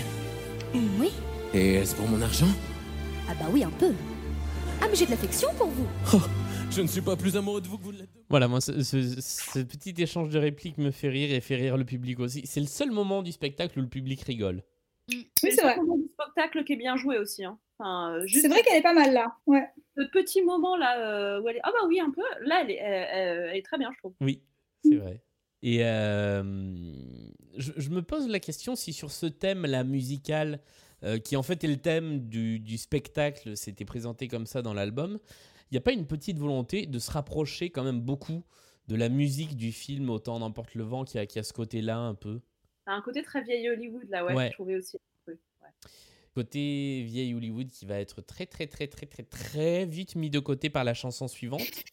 Car si la, si la chanson précédente vous paraissait légère par rapport aux enjeux, eh bien voici la chanson qui suit. Eh les filles, vous savez la nouvelle? Non quoi Butler, il se marie. Butler Scarlett. Scarlett Oui. Vous le saviez, Belle? Mais oui, je le savais. Il lui a demandé sa main. incroyable Je connais Butler, je connais Scarlett. Je peux vous raconter. Depuis le premier soir, dès l'instant où je vous ai vu, je n'ai qu'une seule idée, je ne pense qu'à ça, je vous veux nu. Mais attention, je ferai de vous une femme honnête. Ça veut dire quoi? Ça veut dire bête. Avec moi, vous serez heureuse et riche. bon bah allez-y, je vous laisse désinguer cette chanson en règle. Hein. Donc toi, tu l'adores. Bah moi je l'aime bien. Je l'adore pas mais je l'aime bien. Non en plus il y a, il y a- il y a une petite référence tango, ça passe en mode tango au milieu de la chanson, j'aime bien aussi. Moi, je. J'ai rien à dire, je crois. Je, je, je, je- je laisse tomber là un peu. C'est bien chanté. Bah, moi Essayons d'être euh. C'est bien chanté. Oui. Moi non plus, j'ai pas grand chose à dire, mais je suis d'accord avec Julien. euh, euh, J'en ferai pas non plus. Enfin voilà, j'adore pas, mais je la trouve marrante. Et puis voilà, c'est un peu, un peu burlesque, un peu drôle, voilà. euh, et j'aime bien le tango aussi, donc voilà. Euh, je, je sais pas si c'est comme ça dans le film, mais je trouve que là, à ce moment-là, il y a un regain de couleur pendant quelques instants où on nous montre ce mariage comme un mariage quasiment très heureux. Au début, c'est un peu montré comme ça, euh, mais pas, pas sur ce ton-là, pas sur ce mode-là, pas sur le mode euh, ah les putes s'amusent bien, euh, les travailleuses du sexe, pardon. Euh, c'est plutôt oui, on, on montre euh, qu'il la met à l'abri. En fait, C'est ça, ouais. il la met à l'abri du besoin. Et euh, parce que moi, je sais pas ce que je garde comme euh, moment du film, c'est au moment de son voyage de noces, elle fait des cauchemars et elle repense au moment où elle était dans la misère et euh, il la prend dans ses bras en disant vous ne manquerez plus jamais de rien avec moi ou un truc comme ça. D'accord.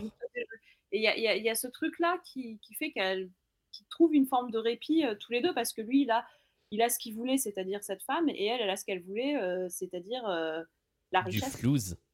Évidemment, c'est trop beau pour être vrai, et très rapidement, elle se fait pécho en compagnie de Ashley Wicks. Et là, la rumeur court. Alors, j'ai pas, j'ai pas récupéré ce jingle insupportable qu'on entend 20 fois dans le spectacle de trucs de violon un peu crescendo là. Euh, je sais pas si vous voyez de quoi je veux parler, mais euh, mais donc on, on les découvre comme ça. euh, un peu, euh, il y a un spot qui se dirige sur eux et la rumeur traverse toute la ville. Elle est un peu jetée en pâture et elle chante ceci. Que savez-vous de l'amour? Vous les aveugles, vous les sourds? Que savez-vous de ma vie, de mes nuits? Vous la rêvez tout en enfer Mais elle fait ce que vous n'osez pas faire Continuez à vivre en silence Pendant qu'elle danse Pourquoi me détestez-vous? Et là, j'ai l'impression, ça y est, d'être de retour dans Roméo et Juliette. Mince, j'ai aimé cette chanson, c'est peut-être pour ça. Ah bah voilà. Parce que là, j'ai noté les paroles, elle dit. Alors attendez, elle dit Restez cachés derrière vos portes, une vie cachée, c'est une ville morte, restez au chaud dans vos cœurs froids, mais par pitié, ne jugez pas. C'est euh, rester caché au froid chez vous euh, de la mort de Juliette, quoi. Je l'ai noté aussi. Et même la mélodie, euh, enfin voilà. Oui, la mélodie c'est très Roméo et Juliette. Et ju- juste un petit point de narration, euh, Scarlett vient d'avoir une fille. Elle a enfin eu son troisième enfant. Oui, c'est vrai. Qui est le premier dans cette comédie musicale. Ouais. Bonnie Blue. Bonnie Blue. La plus belle petite fille de tout le Sud. Euh... bah, que, dire de plus? Et ben Bah, non mais en voilà. fait euh, moi cette chanson je l'ai pas tant interprétée comme euh, enfin ouais enfin je sais pas en fait comment faut l'interpréter mais en tout cas moi j'ai vu une chanson d'amitié entre les deux femmes je sais pas si c'est ce qu'il fallait y voir mais en tout cas euh, moi j'y ai vu un peu de ça Oui, oui, parce que euh, Mélanie euh, est la seule qui la juge pas, alors qu'à la limite, ce serait plutôt à elle de le faire. Ouais. Ouais, effectivement. C'est celle qui a le plus de raisons euh, de la juger, ouais, en tout cas. Mais c'est la belle âme. Euh, j'ai pas trop aimé la chanson en elle-même. Euh, effectivement, le texte n'est pas non plus euh, dingo. Euh, mais je trouve que les enjeux de la chanson sont quand même assez chouettes. Euh, voilà, d'avoir deux personnages féminins qui sont pas euh, en train de se quereller, etc. Bon, ça passerait presque le test de Bechdel. Donc, donc non, c'est chouette. On se retrouve chez Scarlett et Red Butler. Évidemment, tout le monde est au courant dans la ville de son aventure, donc Red Butler aussi. Sauf qu'il lui dit que ce soir, on va chez Mélanie et qu'il n'y a pas le choix. Alors qu'elle, elle veut pas, évidemment. Et donc, euh, euh, ça donne lieu à une petite, une petite scène de ménage. Et Red Butler euh, va noyer. Est-ce que c'est son chagrin, son amertume les- Ouais, son... sa déception, Sa son- déception, son seum, ouais. son seum, son gros seum, exactement. son bon gros seum. Euh, il va noyer son, son seum au bordel et on se retrouve dans le décor du bordel. Mes couleurs.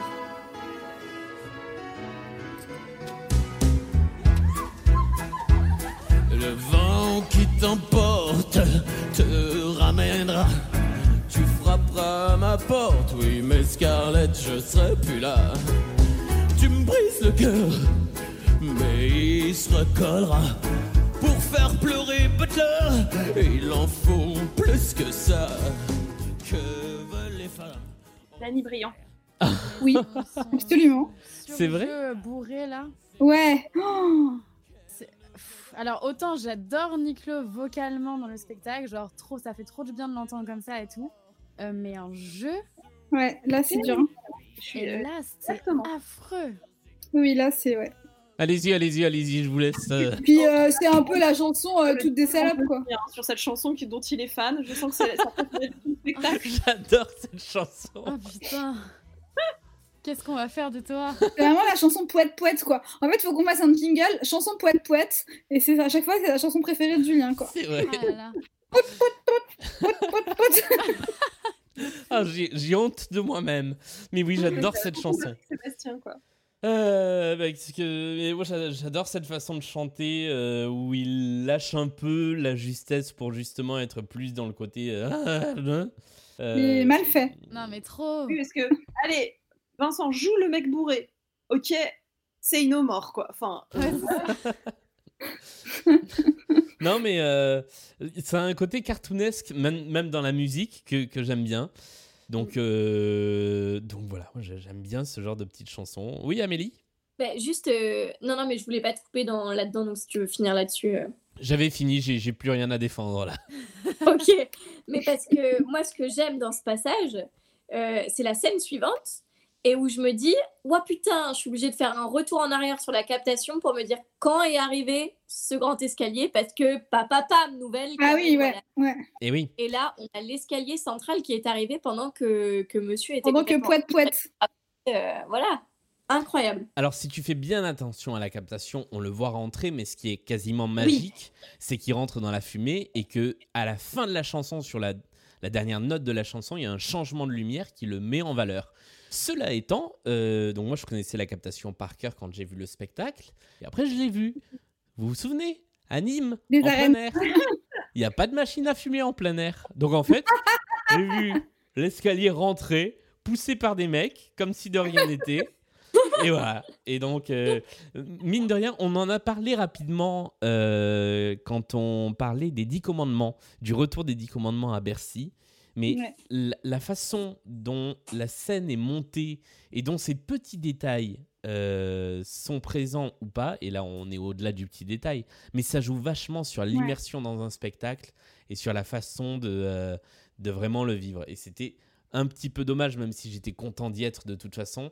C'est vrai que. Et en même temps, j'aimais bien cette idée de voir les, les coulisses. Mais du coup, quel étonnant choix, les arènes de Nîmes, pour faire un- une comédie musicale? Bah ouais, c'est, euh, c'était en plein été. À Nîmes, il y a un festival en fait euh, au mois de juillet Ah oui. avec trois très gros spectacles. Euh, et donc j'avais vu coup sur coup. Alors c'est, c'est vraiment un trio étrange. hein. Euh, premier soir, j'avais vu Carmina Burana dans une mise en scène avec des, des grandes roues qui tournaient, un truc pas possible. Ensuite, on avait vu ça. Et ensuite, le troisième soir, je crois que c'était Florent Pagny. Rien à voir. Ah ouais. Ouais. Euh, à la fin de cette chanson, on change totalement de tonalité et de lumière, on l'avait dit, et donc là, je vous propose d'écouter cette scène parce que c'est quand même un moment un peu, un peu fort euh, du spectacle. Tiens L'oiseau rentre nid Vous êtes ivre. Ivre, oui. Ivre de colère. Ivre d'avoir écouté. Me taire. Mais ça fait des mois que je me tais. Vous m'interdisez votre lit, je ne dis rien. Vous aimez toujours votre Ashley. Je ne dis rien. Vous trahissez Mélanie qui vous aime, on ne sait pourquoi, je ne dis rien. Mais ce soir, Quoi ce soir? ce soir, vous serez à moi. Lâchez-moi! Oh non! Lâchez-moi! Non! Non, je ne vous aime pas! Vous êtes arrogant, Goja Vous croyez qu'on peut forcer les femmes comme on force un blocus? Quand on a eu deux maris et un amant, on ne joue pas la difficile. Ah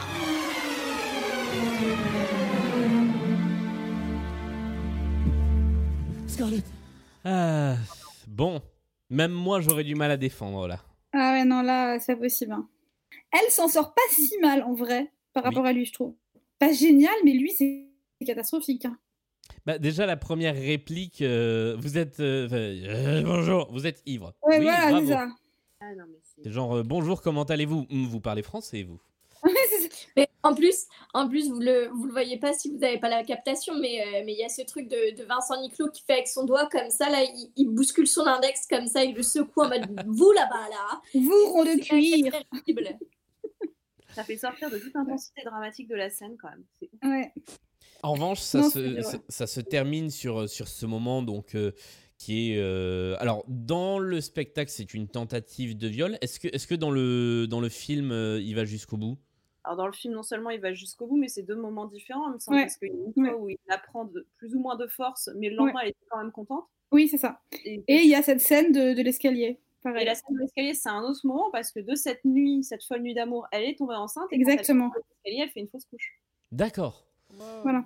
Puisque effectivement, euh, à ce moment-là, il se retrouve en haut de ce fameux escalier majestueux dont on vous a parlé, et en se disputant, euh, Scarlett fait un roulé-boulé dans, euh, dans les escaliers et que l'on voit sur scène. Oui, alors petit point cascade, comment c'est fait ce truc? C'est incroyable. Bah, alors, j'ai pas envie que là-dessus, hein, parce que putain. euh, Mais Ouais. c'est pas elle? C'est pas, c'est c'est quoi C'est une poupée? C'est un. Non, c'est une. Je pense que c'est une danseuse cascadeuse qui en fait, au, juste avant. substitue à elle, De quoi? Qui s'est substituée à elle au dernier moment? Exactement. Si vous regardez bien, il y a un paravent au, en haut de la scène et juste avant, elle fait mine de, de partir donc derrière le paravent et lui il va la récupérer et il la tire et c'est à ce moment-là qu'elle tombe. Donc en fait, Hyper bien fait. à- aux deux dernières secondes, il y a une substitution et quand vous regardez bien en bas de l'escalier quand il la récupère, c'est pas elle. Et c'est hyper bien fait. Mais euh, gros big up à la cascadeuse du coup, parce que c'est assez dément de faire ça sur, sur scène. Ouais. Bah, Mais big up à la mise effectivement- en scène euh, de ça, quoi.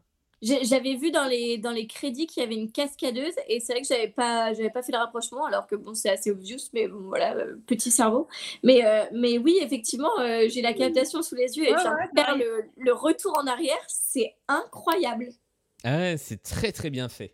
Parce qu'en plus, euh, elle, elle dit une réplique. euh, Enfin, elle dit ce à vous. Euh, et, et- alors que bah, la, la vraie euh, Scarlett, Laura Presburvic, est derrière le paravent à ce moment-là. Et c'est vraiment très très bien fait. Je vous laisse, euh, je, je vous laisse regarder les images. Il nous a tous tués, quoi. Ouais, non, non, moi ça m'a hyper impressionné ce passage, honnêtement. Ouais, ça c'est très bien réalisé. Et c'est suivi par une Kamel Walad.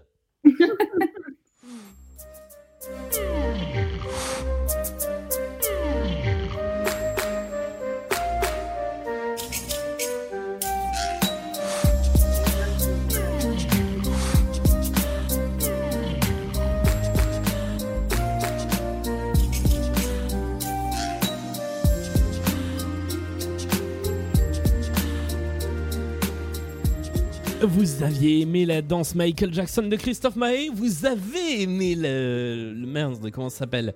Le, La flash mob dans 1789 Vous aimerez la mélopée dans Autant n'emporte le vent. Alors, blague à part, je n'ai pas aimé euh, le flash mob de 1789, mais j'aimais bien le Kamel Walad de, du Roi Soleil, et donc j'aime bien là. Ah mais moi aussi j'aime bien. Ce tableau ne me déplaît pas. Euh, et musicalement, j'aime vraiment bien ce petit thème. Oui, c'est mignon. Ouais. Je, je trouve ça joli, les petits bruitages, ce- la rythmique avec les bruitages, j'aime bien. Et donc, c'est une, c'est une danse de tous les domestiques euh, qui sont dans, dans la maison à ce moment-là, en mode un petit peu Michael Jackson. Bah, Un peu petit- palace aussi. Ouais, un peu- ah oui, c'est vrai qu'il y a un côté un peu palace, ouais. Et euh, ouais, moi j'aime bien cette petite, euh, ce, ce petit ballet. Oui, c'est chou. Et donc là, on a une nouvelle ellipse, puisque euh, euh, Red Butler revient pour essayer de se faire pardonner, mais à, la fin de la convalescence de Scarlett. Euh, et à ce moment-là, si je dis pas de bêtises, on arrive sur... Oui, pardon, Amélie, je te donne la parole. Eh ben, non, mais justement, j'allais, j'allais amener ce que tu amènes, mais en fait, je trouve que c'est un peu mal amené, mais je pense que pour le coup, ils pouvaient pas faire autrement. Mais, euh, mais du coup, euh, elle, a, elle a déjà une robe, de, une robe noire, en fait. Parce que là, en fait, ce qui arrive juste après, c'est la mort de leur fille. Et du coup, elle a déjà la robe de deuil. Du coup, c'est un peu petit spoil quand même, parce que, bon, euh, je sais pas si Scarlett O'Hara se serait habillée en noir dans d'autres circonstances, quoi. Bah, il mélange un peu plusieurs trucs, j'ai l'impression. Je, je sais pas comment, je sais plus comment, dans quel ordre ça se fait dans le, dans l'histoire originale, mais il y a plusieurs deuils en même temps, qui est que déjà elle fait une fausse couche malgré tout. Enfin voilà, Euh, il y a la petite qui meurt et il y a une autre mort importante à peu près au même moment là dans la comédie musicale par contre. Oui, Ouais, mais arrive sur le tableau. Qui avait encore eu lieu là. Donc, ouais, qui a pas effectivement. encore eu lieu, mais qui est imminente. Ouais. Ouais. Mais Et par ailleurs, imminence, par contre. Donc c'est pour ça que je me dis il y a peut-être euh, un lien avec. mais- Par ailleurs, euh, vous pourrez m'éclairer euh, Virginie et Mélanie, mais euh, normalement la petite, du coup, elle tombe, enfin, elle tombe à cheval, et elle meurt comme ça. Mm. Euh, donc cette mort-là, elle est attribuée au père. Euh, au bout d'un, enfin, dans la comédie musicale, à un moment, on nous dit euh, le père, il est mort euh, en tombant à cheval. Normalement, le père, il meurt comment? Euh, c'est le père de Scarlett, il meurt, à che- il fait une chute de cheval. Et, euh, et euh, Bonnie Blue, en fait, euh, se fait offrir un cheval, enfin un poney par, son, par euh, Rhett. Ouais.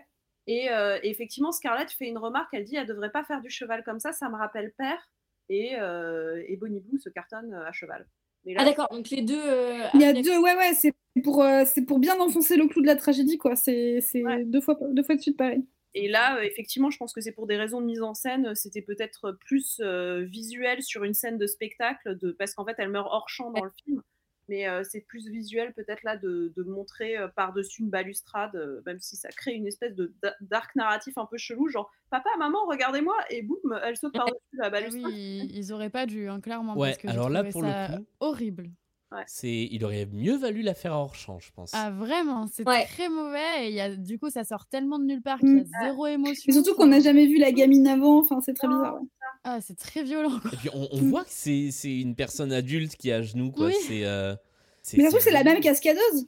Ah bah oui, ça doit être ça, ouais. Ça doit être la même cascadeuse. Elle vient Euh, juste pour tomber deux fois et voilà. Si vous voulez, on, on peut écouter un petit peu de ce passage parce que la chanson qui suit euh, marche plutôt bien. Oubliez tout ce que je vous ai dit, je ne le pensais pas. Abandonnez la Syrie et partons tous les trois en voyage. Papa, maman, regarde. Bonnie Bonnie, attention. Bonnie Bonnie Non, mon amour, Bonnie Non. Bonnie Bonnie Bonnie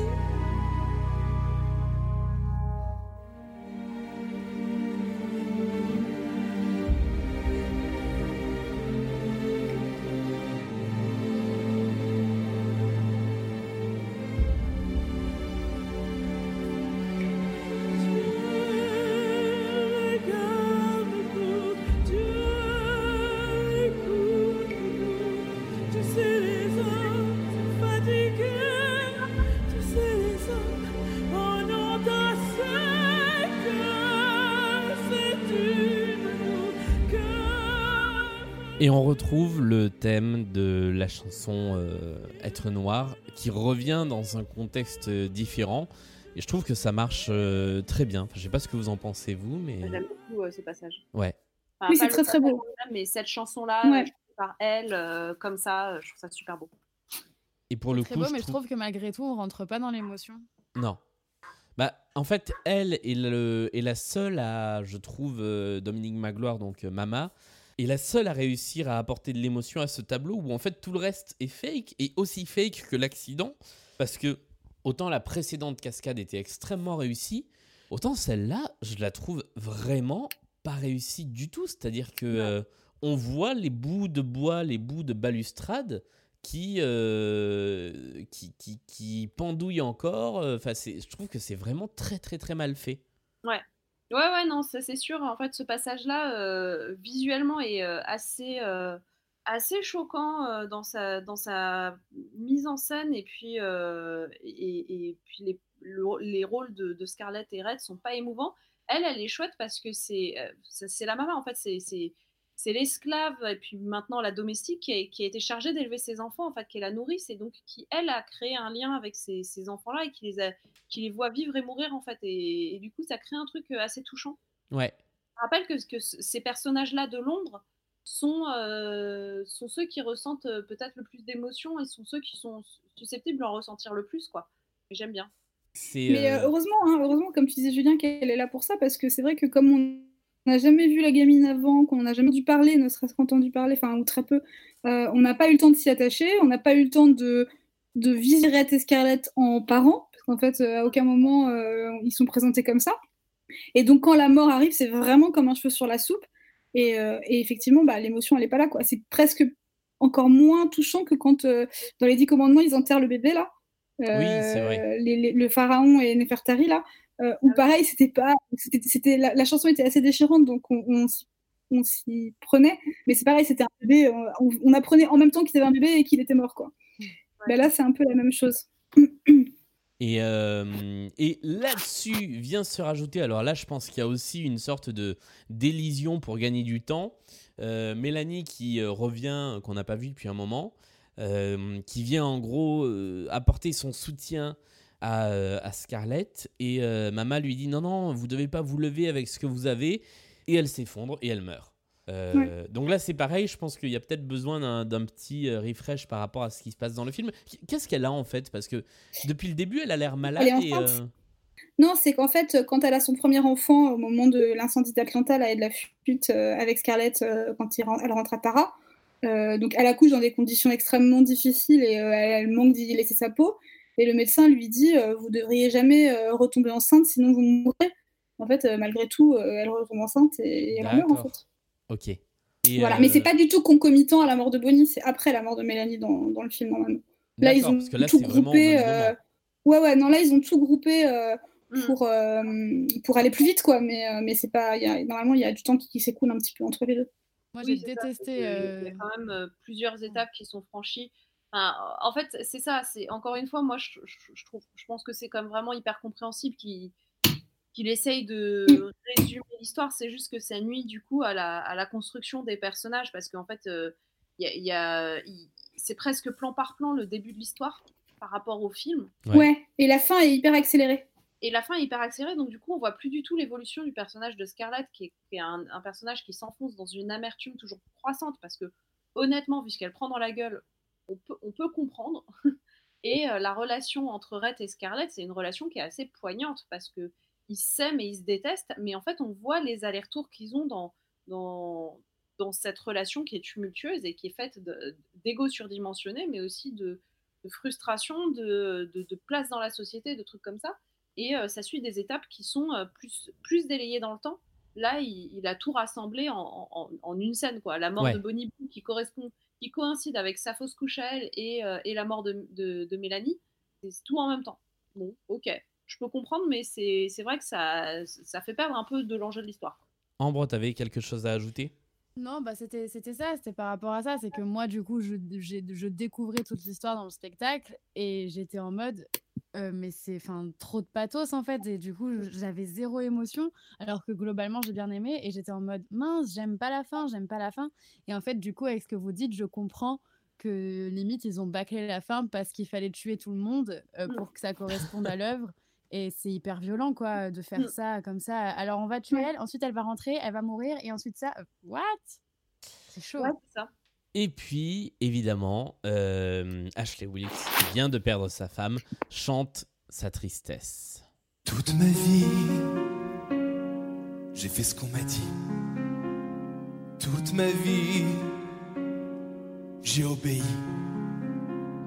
Toute ma vie, j'ai dit oui. Mais maintenant, c'est fini.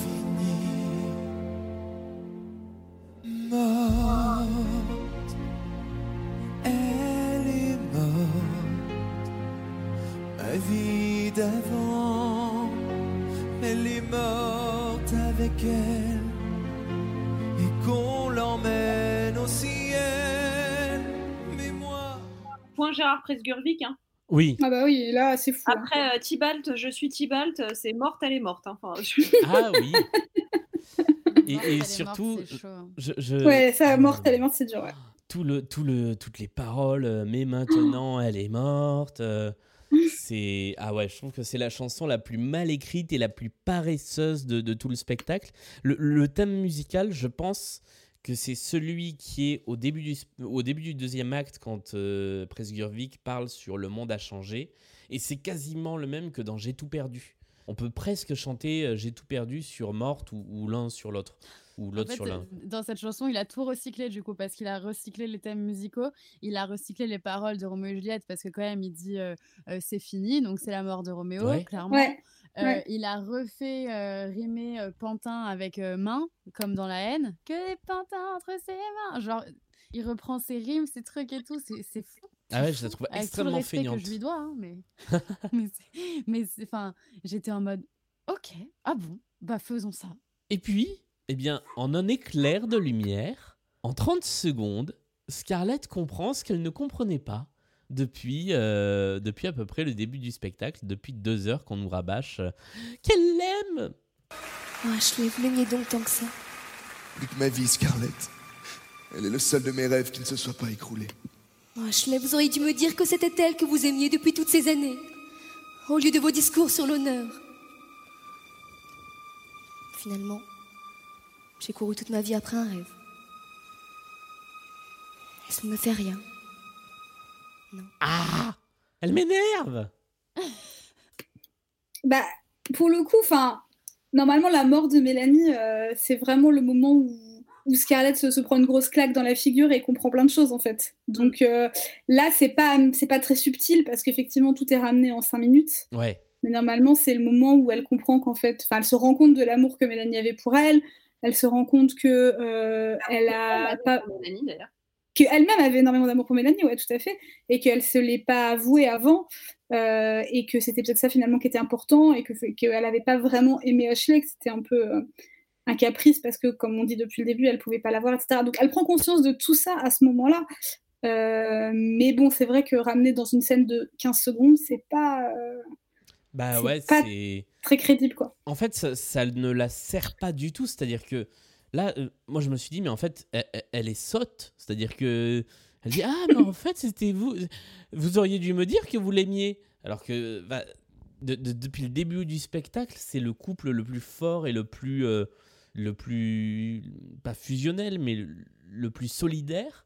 Le et plus stable. Le plus stable. Et surtout, il lui a dit mille fois en fait. Oui, mais il a continué à la courtiser aussi un peu, tu vois. Oui. Il a continué à jouer un double jeu quand même. Il est Oui, pas à mais ça, 100%. euh, Ça, c'est comprendre les hommes. Oui, mais c'est- Oh, c'est peut-être ça mais peut-être qu'elle comprend ça aussi à ce moment-là. Mais ceci Oui, dit, ça Scarlett fait est ça. un peu sotte. Hein. Enfin, c'est quelqu'un qui a énormément de volonté, qui a, euh, qui a euh, beaucoup de caractère, etc. Mais elle est un peu sotte. Ça- Naïve, non, plus que sotte. Bah, elle est plus très naïve. hein. Enfin, bon, après, euh, après trois mariages, deux viols, et puis. euh, Mais naïve, c'est un trait de caractère. Tu le gardes toute ta vie. Mais en fait, elle est, elle est jamais complètement naïve. Elle est capricieuse, mais elle est pas naïve en fait. Ouais. Elle, elle perd en fait. C'est aussi ça, c'est la perte de son innocence, etc. Mm. Mais, euh, mais en fait, elle se voile la face par contre. elle s'est voilée la face pendant tout ce temps parce que euh, c'était plus simple de se dire qu'en fait, euh, elle, si elle n'arrivait pas à aimer, c'est parce que celui qu'elle aimait ne lui était pas accessible, ou il y a quelque chose comme ça en fait. Mm. Et, et donc, ouais, elle a un côté un petit peu. ouais, elle se rend compte au dernier moment, ah bah en fait, non, je m'en fous. C'est un Ouais. côté aussi très Marivaux. Hein. Enfin, Oui, ouais.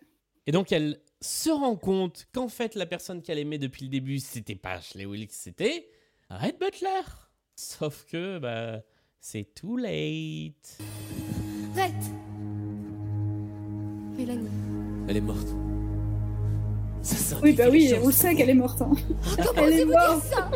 Je vous aime depuis des années Mais j'étais trop bête pour m'en rendre compte J'ai tout gâché, n'est-ce pas? Oui.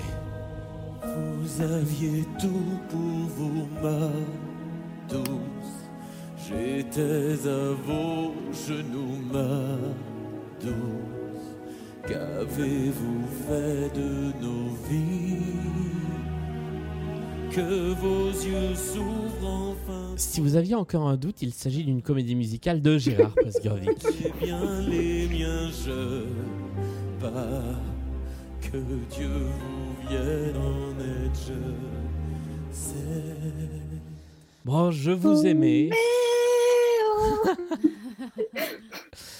Euh, je- je- moi, cette chanson m'ennuie. C'est-à-dire que là, je commence à avoir très hâte que ça se termine à ce moment-là. Ouais, c'est ça, là, ouais. Ouais, moi là, ça fait 3-4 chansons où je suis là en mode bon, euh, The End, please, euh, abréger nos souffrances. Bah, depuis Euh, la chanson sur le mariage, hein. Oui. Ouais, et c'est ça en fait. hein. Depuis qu'ils se sont mariés, c'est bon, c'est c'est chiant quoi. La fin est pas ouf, ouais. Vraiment. Ouais, ouais, il y a vraiment un problème avec la fin de, de ce spectacle. Et je trouve que du coup, les, les scènes jouées sont presque plus intéressantes que les chansons parce que bah, la scène finale qui arrive là, elle est, elle est pas si mal. Enfin, bah, c'est la scène culte en fait euh, Ouais, c'est ça. du film. Et donc, euh, en fait, c'est ça, c'est qu'il y a presque ça aussi quand on, quand on a vu le film, on attend que cette scène parce que c'est une scène les plus connues de l'histoire du cinéma. Et c'est une des répliques les plus. Enfin, c'est deux des répliques les plus connues de l'histoire du cinéma. Donc, en fait, pratiquement, on est là. Oui, bon, euh, balance ta chanson, là, on, veut- on- on veut entendre, on veut les entendre le dire, en fait. Red, je vous en prie, emmenez-moi avec vous J'ai besoin de paix, Scarlett. Savez-vous au moins de quoi je parle? Non, je sais seulement que je vous aime Ça sera votre punition. Mais sans vous, que vais-je devenir? Franchement, ma chère, c'est le cadet de mes soucis.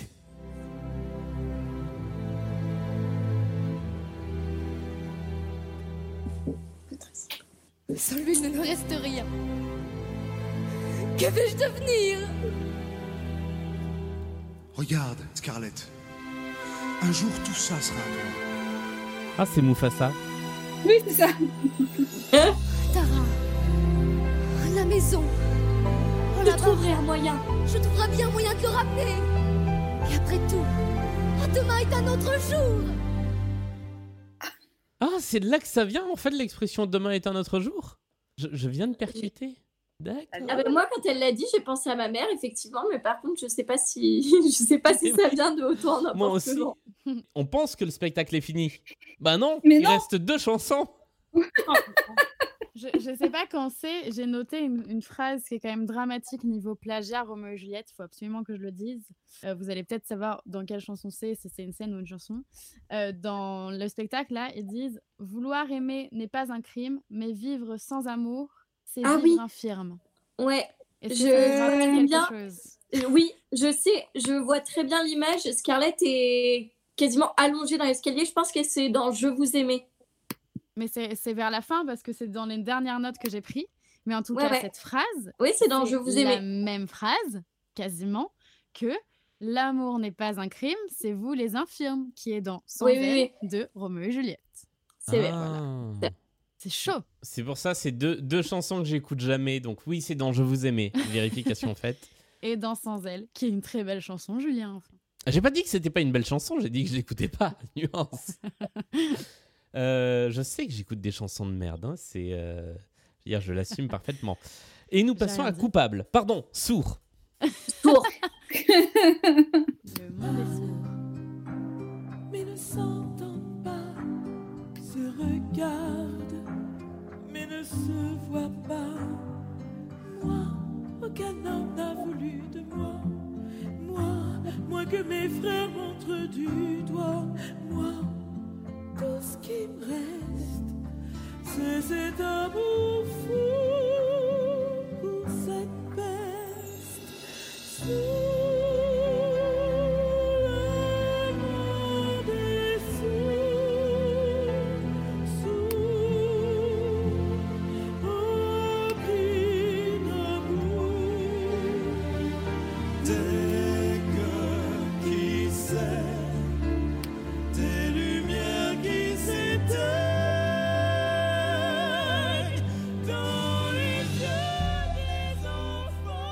Bah ça fait du bien après ce couloir de chiantitude. Moi j'aime beaucoup cette chanson. Pour de vrai C'est Oui. c'est ironique? Non non, c'est vrai. Ah merde Ok, ça m'étonne pour le coup, ouais.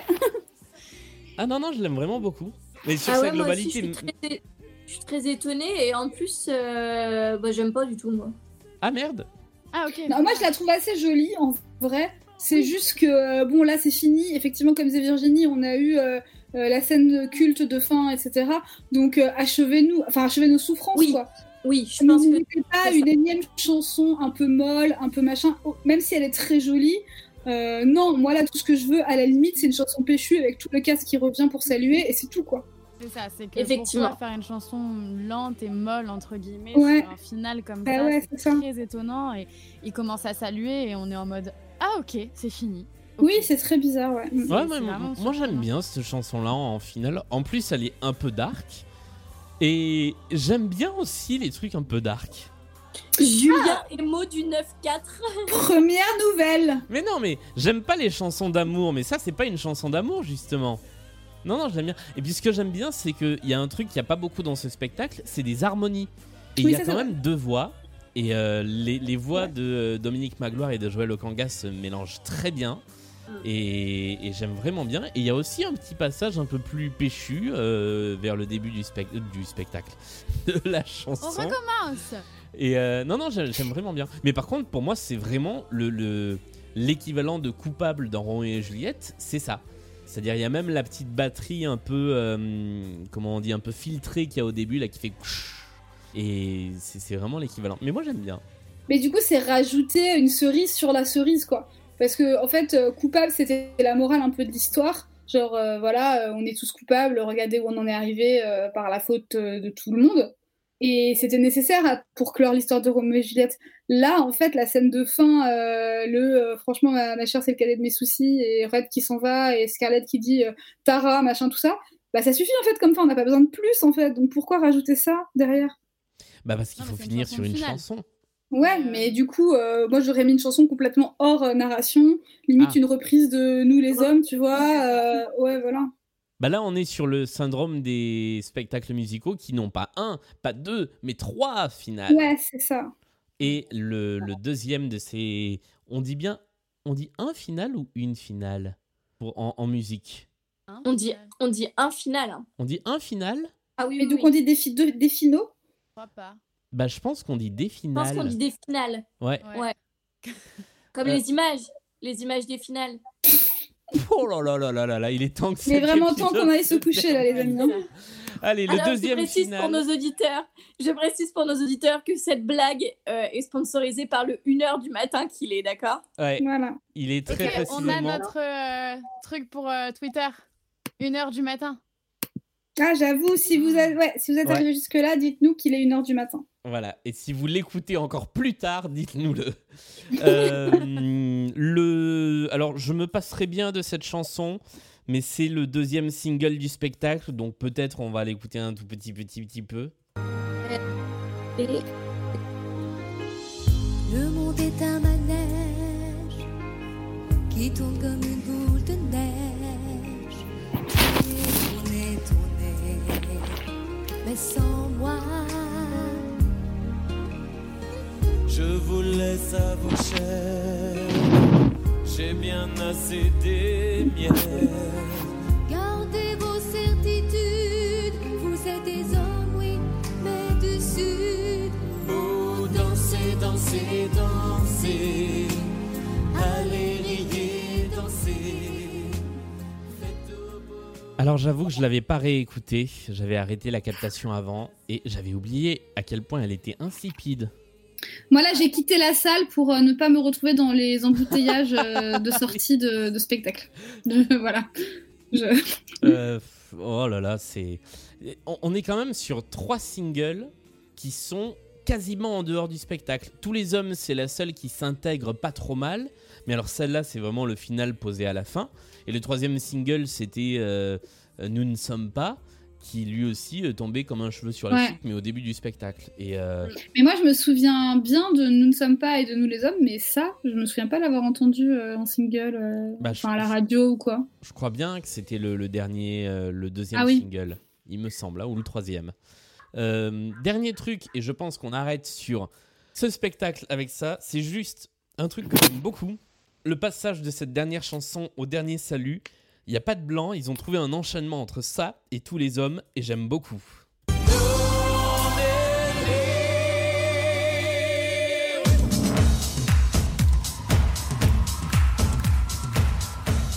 Et ça, c'est un vrai final. Oui, voilà, Voilà. mais c'était le seul qui était nécessaire en fait. Voilà. Faire que ça. Voilà. Bien C'était Autant en emporte le vent, c'était notre avis sur Autant en emporte le vent. Il est maintenant temps d'avoir un second avis. Non, pas du tout, pardon, je me trompe de podcast. Non, mais par contre, il est temps de faire les tops et les flops. Exactement Top 3, flop 3 de toute l'équipe. Top 3, flop 3 de ce spectacle. Allez, on commence par les tops et on va commencer par Virginie. Alors, en top 3, alors euh, en premier, je mets le roman, parce que c'est une histoire complexe, une héroïne tellement passionnante. En deux, je mets le film, épique en technicolor. En trois, je mets les morceaux avec les esclaves qui n'ont rien à voir ni avec le roman ni avec le film, mais sont quand même un peu cool.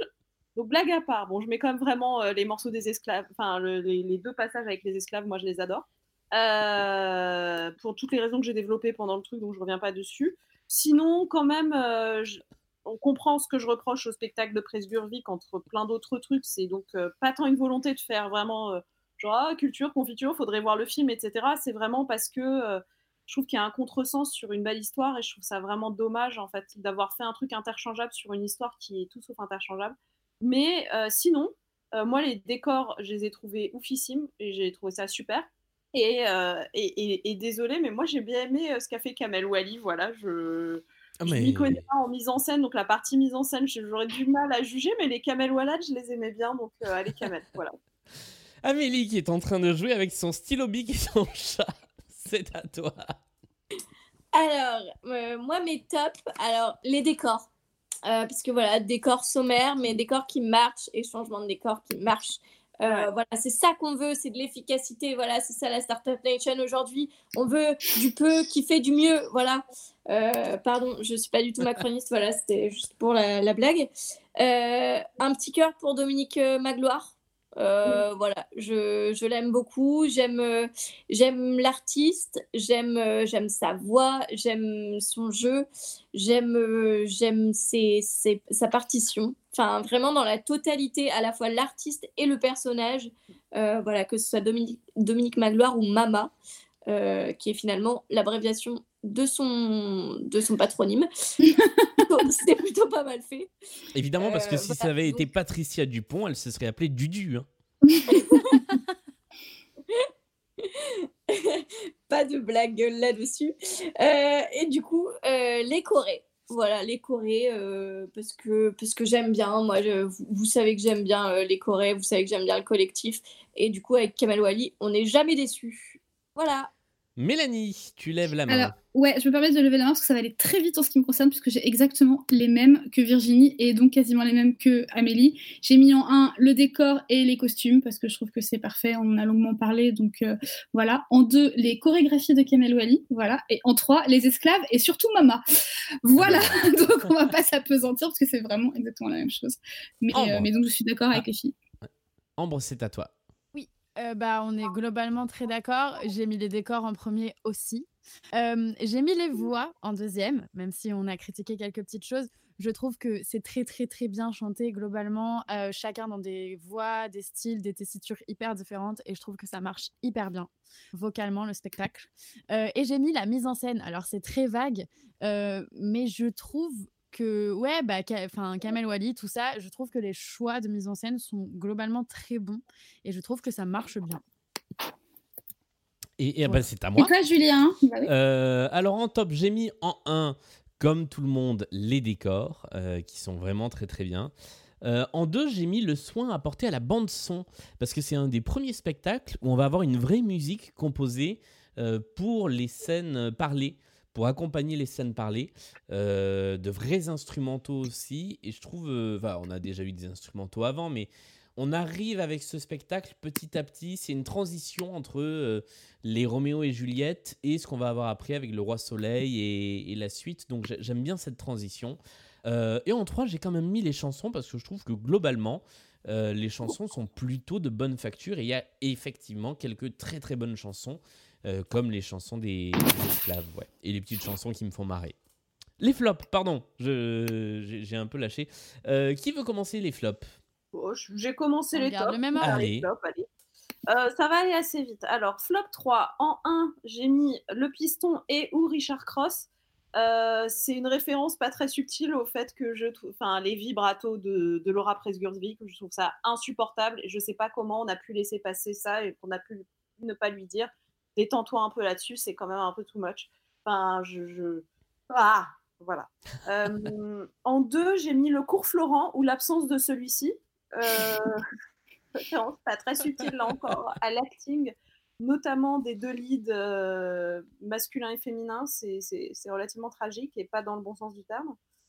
Et euh, en trois, j'ai mis le contre- contresens total sur l'œuvre, ce que j'ai expliqué déjà dans mon top, donc je reviens pas là-dessus. Avec un petit bonus pour le thé de Vincent Niclot, parce qu'on sait pas trop ce qu'il fout là, mais voilà, il est là. Euh, On reprend le même ordre, c'est donc à Amélie.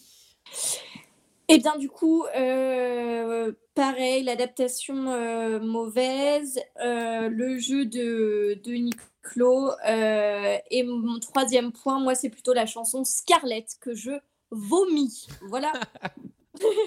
Que l'on va donc retitrer Scarlett. Mélanie. Euh, alors, euh, j'ai mis le jeu des acteurs et notamment Vincent Niclot. Donc voilà, on se retrouve encore avec les filles. J'ai mis en deuxième euh, les personnages vidés de leur sens et du coup l'œuvre un peu dénaturée aussi. Donc on va pas revenir là-dessus, on s'est longuement appesanti. C'est pas tellement pour faire genre j'adore le film et, euh, et attention, je connais ça très bien et je, et je sais mieux que vous. C'est juste que bah du coup c'est pas pour moi autant n'importe le vent, c'est une autre histoire. Ça pourrait être dans n'importe quel autre univers, euh, euh, n'importe quelle autre guerre, n'importe quelle autre euh, voilà. Il y a, a pas la, la, la substance autant n'importe le vent et du coup c'est dommage. Et en troisième, j'ai mis l'apparente paresse. Alors, je sais pas si c'est, le mot ou si c'est méchant de dire ça, mais c'est juste le fait que bah, c'est trop Roméo et Juliette, quoi. C'est-à-dire que est-ce que c'est par facilité? Est-ce que c'est par flemme? Est-ce que c'est par... euh, euh, je sais pas, mais en tout cas, euh, il n'y a pas d'identité propre à ce spectacle, en fait. C'est un rip-off euh, de, de, ce qu'il a fait avant et, et en plus plutôt moins bon. Donc, donc voilà, c'est dommage. Ambre, ton flop 3. Eh ben, en premier, j'ai mis le plagiat de Roméo et Juliette parce que voilà, Roméo et Juliette existe déjà. Il n'y a qu'un seul Roméo et Juliette, n'est-ce pas? Donc, euh, pas besoin en fait d'en faire un 2.0. Voilà. Bah, en fait, en fait, il y en a deux, euh, Ambre. On en a fait deux épisodes. non, mais Roméo, c'est Roméo, quoi. Comme dirait si bien Benvolio. Euh, comme dirait si bien Cyril Nicolai, du coup. Ah bah oui. Euh, Bref, voilà. euh, je suis obligée de mettre ça en flop 1. En flop 2, j'ai mis le manque d'émotion. euh, parce que c'est un c'est une histoire forte, un spectacle qui se veut fort et j'ai à peu près rien ressenti euh, malheureusement sur les moments où j'étais censée ressentir quelque chose. Après, regarder sur un ordi, ça n'aide pas, mais voilà. Julien, tu me diras si toi tu ressentais quelque chose en étant dans la salle. Euh, et en 3, j'ai mis euh, le vibrato de Laura, mais qui n'est pas. J'ai pas de problème avec les vibratos, j'ai un problème avec les vibratos faits avec la bouche et le menton. Voilà, j'ai un problème avec les vibratos faits physiquement parce qu'on n'a pas besoin de ça pour vibrer une note. Euh, petit, voilà, petit point vrai, technique de chanteuse. vrai, et, et Michel Sando en est le meilleur exemple. À toi, Pardon. Julien À moi, euh, bah, ça va beaucoup ressembler à ton flop 3 Ambre d'ailleurs. Euh, alors moi, l'émotion, euh, bah, quand j'étais plus jeune, je, je l'avais, mais parce que je, je vibrais pour ce spectacle. Je, donc c'était pas pareil, mais je, je- Je- je- bon, je- et j'avais un petit crush pour Laura Presgurvik, voilà. je- Ah bah comme, comme quoi, euh, vous vibriez tous les deux, c'est bien. Oui. Euh, mais par contre, effectivement, je trouve qu'il n'y a pas d'empathie avec les personnages. Il n'y a, y a aucun personnage qui, euh, qui attire la sympathie, ou, ou très peu, euh, éventuellement Mama, mais c'est un personnage qui est tellement secondaire. euh, dans, Ouais. dans sa façon d'être mis dans l'histoire que euh, c'est compliqué. Donc c'est vrai que j'ai pas eu d'empathie avec les personnages. Euh, en deux, bah, je vais mettre aussi le fait que c'est trop Roméo et Juliette. Et Dieu sait que j'adore Roméo et Juliette, mais Ah oui, moi aussi, hein, c'est pas la question. il y, a- il y a un moment où on a un manque clair de, de distance et les, pour moi les meilleures chansons euh, sont celles qui s'en élé- qui s'en éloignent le plus et qui tentent des choses un peu différentes.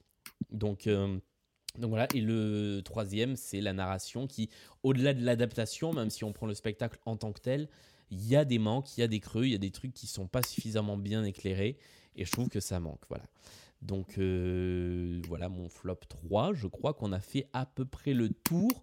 Je propose qu'on reporte à la prochaine fois la petite chronique jeu que je vous avais proposée pour identifier euh, le cliché de mes chansons préférées parce qu'on en est à plus de 3 heures d'émission. Oui, ce, serait, ce sera un beau challenge pour la prochaine fois, du coup. hein. Ah oui, si, si on fait la prochaine fois ce qu'on a dit qu'on faisait, euh, ça va être beaucoup moins facile que là. Puisque là, je crois que ma chanson préférée, c'était Lâche, la première chanson de Red Butler. Voilà. Euh, eh bien, c'est la fin de cet épisode des Rois du Monde et Stone. Je cherche le soleil au milieu de la nuit à la sa symphonie. Au requiem, j'avoue, je maudis tous les hommes. Nous ne sommes que des sans-papiers, des hommes et des femmes sans respect ni foi ni loi. Je veux vivre et mourir, autant vivre à en crever s'il faut mourir avant d'homme. non, j'ai pas réussi. t'auras pas réussi. Alors que moi, j'ai Ouais. réussi. j'ai voulu tenter, j'ai échoué. Merci de nous avoir suivis. Merci Virginie, merci, Merci. Ambre, merci Amélie, merci, Mélanie. Merci, on se merci. retrouve le mois prochain et on espère que ce sera en présentiel cette fois-ci avec Oui. un nouveau spectacle. Salut à tous Oui, salut tout le monde. des bisous. Merci à tous.